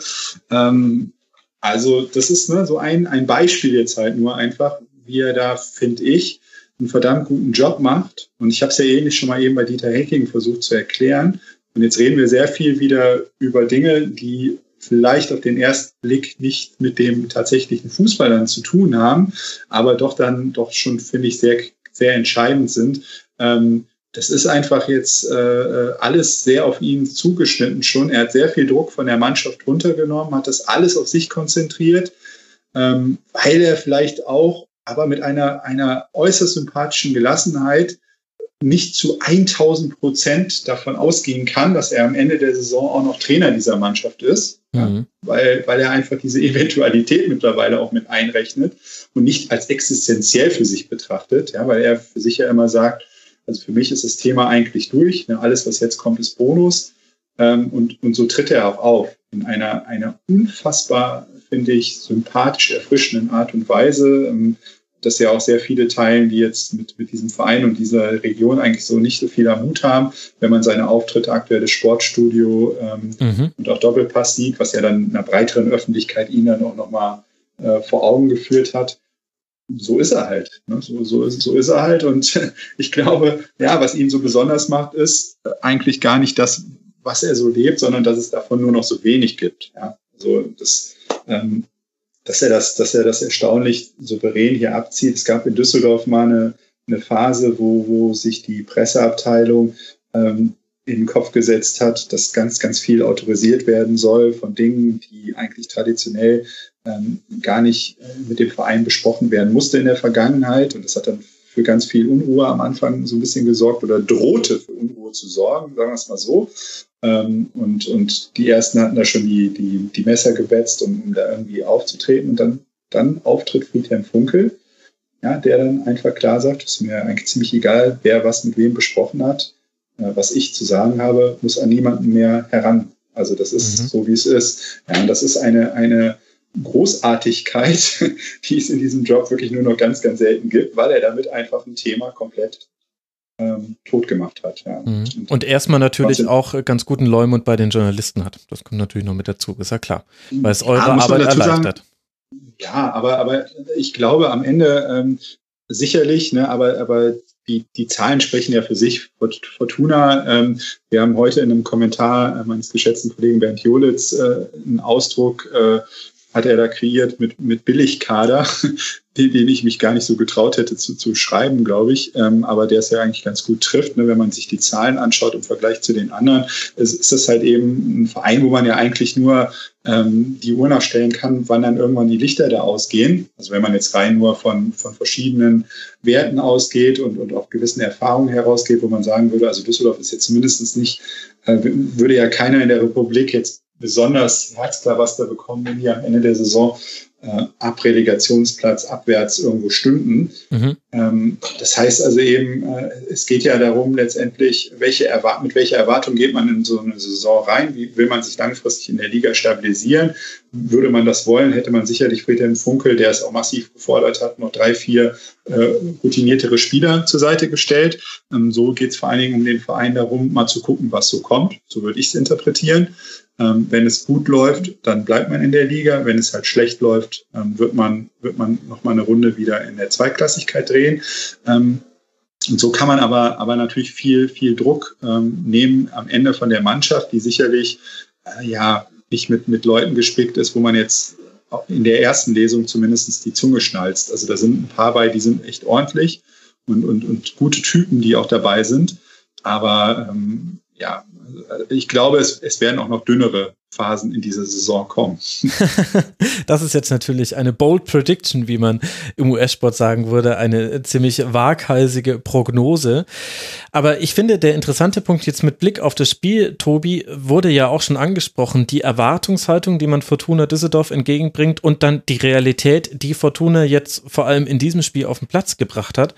Und da hat man eben gesehen, ein Sobotka als alleiniger Sechser, der wahnsinnig viel dicht gemacht hat. Und dann war Alfredo Morales viel viel offensiver, als ich ihn auch erwartet hätte. Auch Matthias Zimmermann gut nach vorne geschoben. Und man hat es immer wieder relativ einfach, also es sah einfach aus, ist damit gemeint, geschafft, Ballkontakte im vorderen Angriffsdrittel hinzubekommen und dass dann Duxch und Hennings da durchaus mal was auf die Platte bekommen können, wenn ihnen noch ein Jean Zimmer auf dem Flügel hilft. Das liegt da dann auch nicht fern jedes Möglichen. Also ich würde Gianni da schon recht geben, wenn er sagt, mit einer Aufstellung, die das nicht hat vermuten lassen, war das moderner Fußball, den Düsseldorf da gespielt hat.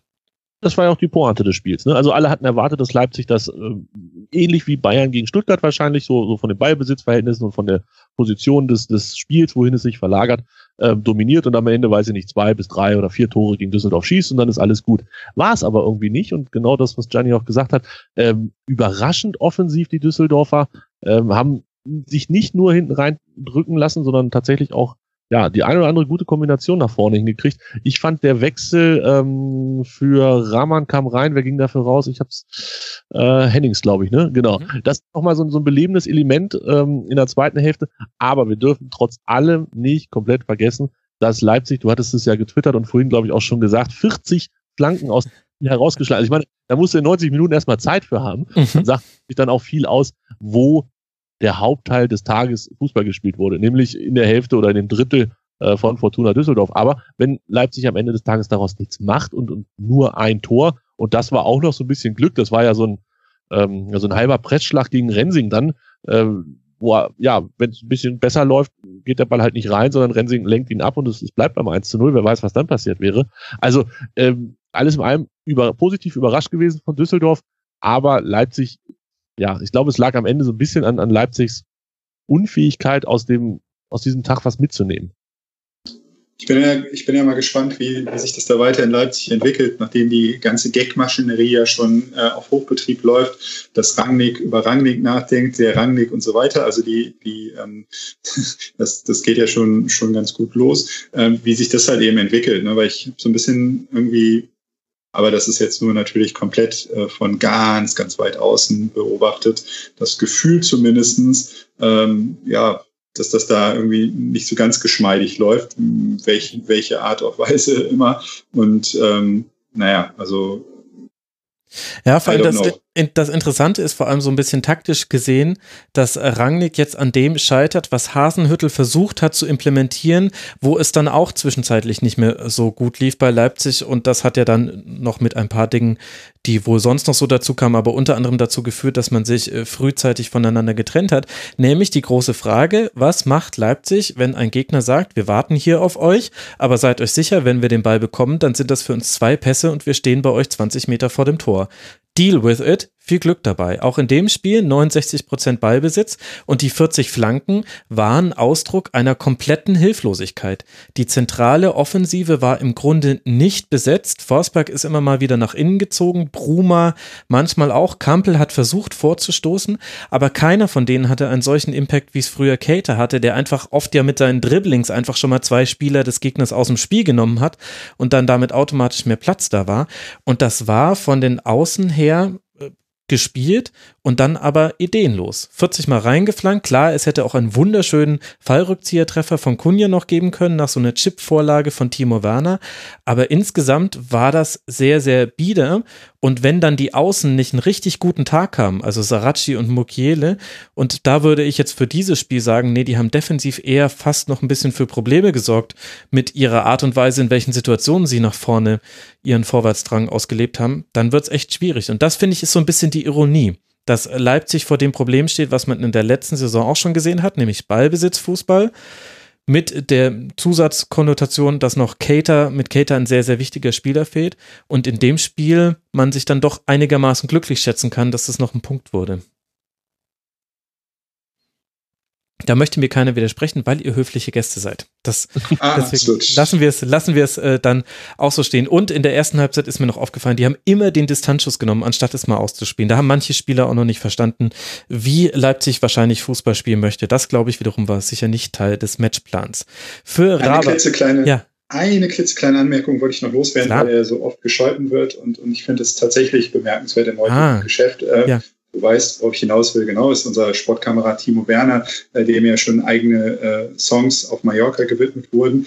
Ähm, und äh, da kann man immer darüber streiten, ähm, wie man zu jemandem steht. Ich finde es nur doch beachtlich, wenn jemand bei einem Heimspiel in einer durchaus ähm, zu einer durchaus äh, Phase eines Spiels, wo man sagen kann, kann man auch anders reagieren drauf, dann halt ähm, zugibt dem Schiedsrichter gegenüber, dass ein Eckball eben kein Eckball war, sondern äh, ein Abstoß erforderlich macht. Und das fand ich schon eine tolle Szene von ihm. Mhm. Ähm, will mich da jetzt gar nicht aufspielen im Sinne von, dass ich jetzt das pädagogisch beurteilen kann, ob da jetzt eine Entwicklung stattgefunden hat bei ihm oder nicht.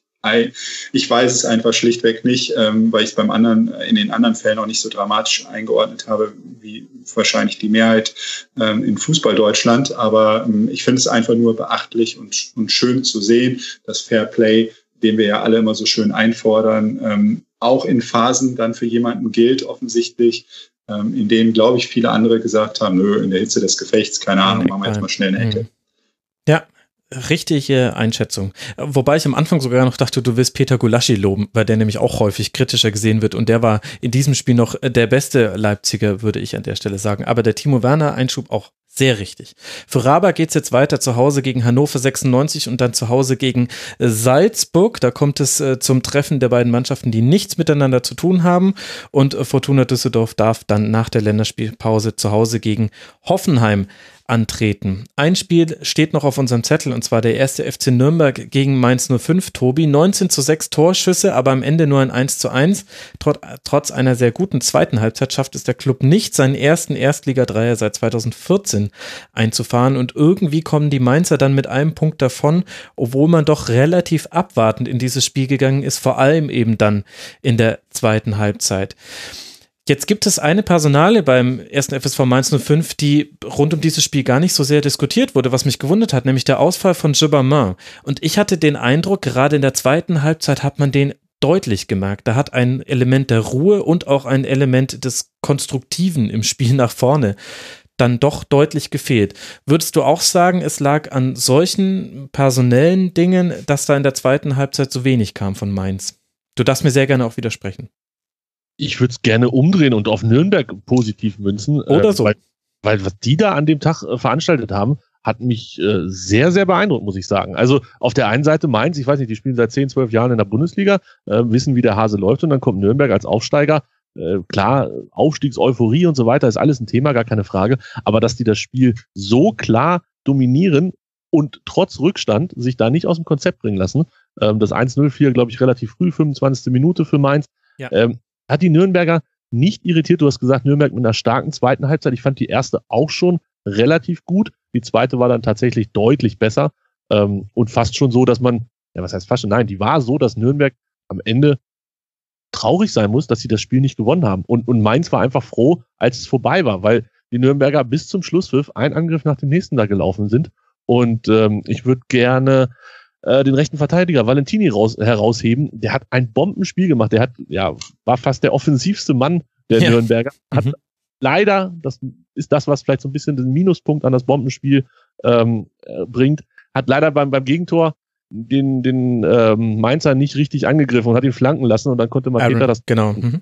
Da, da würde ich sagen, können wir ihm so, so ein bisschen was abziehen an der Gesamtnote. Aber sonst hat mich das schwer beeindruckt, was der gekachelt ist nach vorne, was der gemacht hat für den Spielaufbau. Er hat ja dann auch das Tor, das 1-1 vor, äh, vorbereitet nach einer Ecke. Ähm, übrigens klassisch einstudierte Ecke. Flach geschossen, einer lässt durch und dann ähm, steht halt ein Spieler, weiß nicht, so 18, 20 Meter, Ishak war es, frei mhm. vom, ähm, vom Tor und kann das Ding so doll reinschießen, dass Müller froh war, da wahrscheinlich nicht mehr dran gewesen zu sein. Also insgesamt von, von Nürnberg und auch von Valentini ein, ein richtig guter Auftritt, der mich sehr begeistert hat. Ähm, kleine Funfact noch am Rande, bis auf den Innenverteidiger Mühl hat jeder von Nürnberg mindestens einen Torschuss abgegeben. Fand ja, krass. Ja, das hatte ich mir auch äh, tatsächlich notiert. Da äh, sehe ich, dass wir beide gut vorbereitet in dieses Segment reingegangen sind. Äh, tatsächlich hast du aus Recht, es gab von der durchschnittlichen Feldposition her nur drei äh, Klubberer, die noch leicht weiter vorne standen als Valentini, aber unglaublich hoch aufgerückt. Und im Gegenzug, um dann aber doch nochmal kurz auf Mainz zu kommen, Gianni, hat es mich aber gewundert, dass Mainz 05 da nicht in Räume gegangen ist, die es dann schon gab. Also man hätte ja durchaus mal mit Diagonalbällen äh, die der Rechtsfuß dann schön auf den linken Flügel raus Richtung Quaison schlägt oder Maxim, der ja auch dahin hätte sich fallen lassen können. Es gab da Fläche, die zu bespielen war, aber ich hatte irgendwie den Eindruck, dass Mainz 05 auf eine komische Art und Weise in diesem Spiel nicht da war. Ich kann es nicht genauer fassen, leider. Genau, das ist wahrscheinlich dann für uns alle ein bisschen schwierig, dann dieses äh, Erfassen zu ergründen, weil wir nicht in der Kabine mit dabei sind und das aufarbeiten. Äh, tatsächlich, ja, fand ich auch, dass ähm, ich, ich war nicht ganz so euphorisch nach diesem Spiel wie Tobi. Das macht mich dann immer nachdenklich, ähm, was bei mir falsch läuft. Ähm, also ich hätte es niemals geschafft. Es mag aber auch daran liegen, dass wir ja schon seit drei Minuten zwanzig über Fußball reden, bei diesem Spiel nochmal so viel Energie rauszuhauen.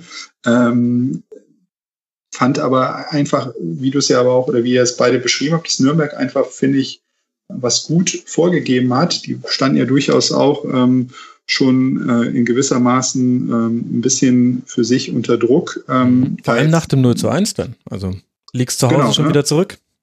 Genau, und da kann man ja auch andere, kann man ja auch andere ähm, ja, Dinge erwarten, die dann so passieren, andere Mechanismen, die so aufploppen. Und das war dann doch, ähm, doch schon arg vernünftig, wie es dann weiterging.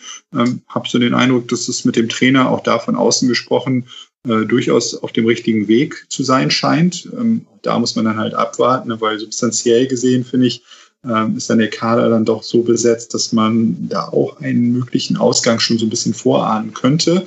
Ähm, Mainz habe ich ehrlich gesagt wenig Pack an. Also da ähm, muss ich sagen, ich habe irgendwie irgendwie so ein bisschen die Haftung zu denen verloren, ähm, schon schon seit geraumer Zeit, was so das Spielsystem angeht, dass ich das für mich jetzt als als nicht so besonders ähm, ja attraktiv wahrscheinlich in der Erwartungshaltung, was ich so unter Mainzer Fußball verstehe, ähm, empfinde und empfunden habe. Und von daher bin ich da ein bisschen kritischer gegenüber eingestellt. Ja.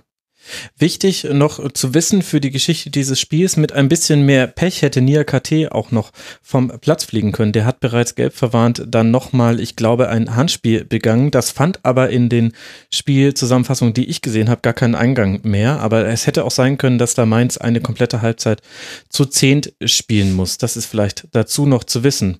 Und ansonsten Valentini mit den meisten Ballkontakten aller Spieler, 106 Ballkontakte und das als Rechtsverteidiger. Wir haben ihn schon ausführlich gelobt. Für den Club geht es jetzt dann weiter in Werder Bremen nach der Länderspielpause und Mainz 05 darf zu Hause gegen den FC Augsburg versuchen, ein bisschen mehr ohne Jabama konstruktiv nach vorne zu kreieren. Und wir haben es tatsächlich geschafft, über diesen zweiten Bundesligaspieltag zu sprechen und das ohne irgendeinen Trainer aus dem Amt zu reden. Ich bin ganz stolz auf euch, Jungs. haben wir sehr, sehr gut gemacht. Vielen Dank euch. Ich danke auch. Vielen Dank für die Einladung. Kein Overreaction Monday. Nein, kein Overreaction Monday. Es geht ja auch bald im American Football wieder los. Dann können wir da überreagieren, wo es auch hingehört. Ich bedanke mich sehr herzlich. Zum einen bei Gianni Costa, Ressortleiter Sport bei RP Online bei der Rheinischen Post. Danke dir, Gianni, dass du mal wieder mit dabei warst. Sehr gerne, hat mich gefreut, die Einladung und hoffentlich bis zum nächsten Mal. Ja, sehr, sehr gerne von meiner Seite. Ed äh, unterstrich Gianni Costa heißt Gianni auf Twitter und außerdem danke an den Ed Runner Tobi.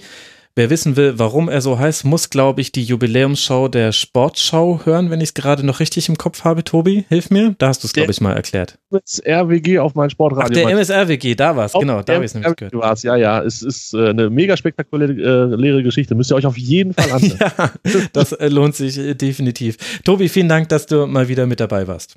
Max, vielen Dank für die Einladung. Es war wie immer ein großes Vergnügen. Das äh, freut mich sehr. Danke, dass ihr euch so toll vorbereitet habt. Das weiß ich sehr zu schätzen, wenn das meine Gäste tun. Und an dieser Stelle dann auch Dank an euch, liebe Hörerinnen und Hörer, für eure Aufmerksamkeit. Ich will noch Podcast-Grüße loswerden. Der Ungehalten Podcast hat ein Interview mit Stefan Krämer geführt. Stefan Krämer, da klingelt doch was. Ja, ja. Da war früher mal bei Arminia Bielefeld, dann bei Cottbus Erfurt und jetzt ist er der Trainer von Kevin Großkreuz beim KfC Uerdingen. Und ich kann euch sagen, dieses Interview war wirklich sehr sehr, sehr gut. Hört es euch an. Ich werde es verlinken in den Show Notes. Und wir hören uns dann demnächst wieder. Macht's gut. Ciao.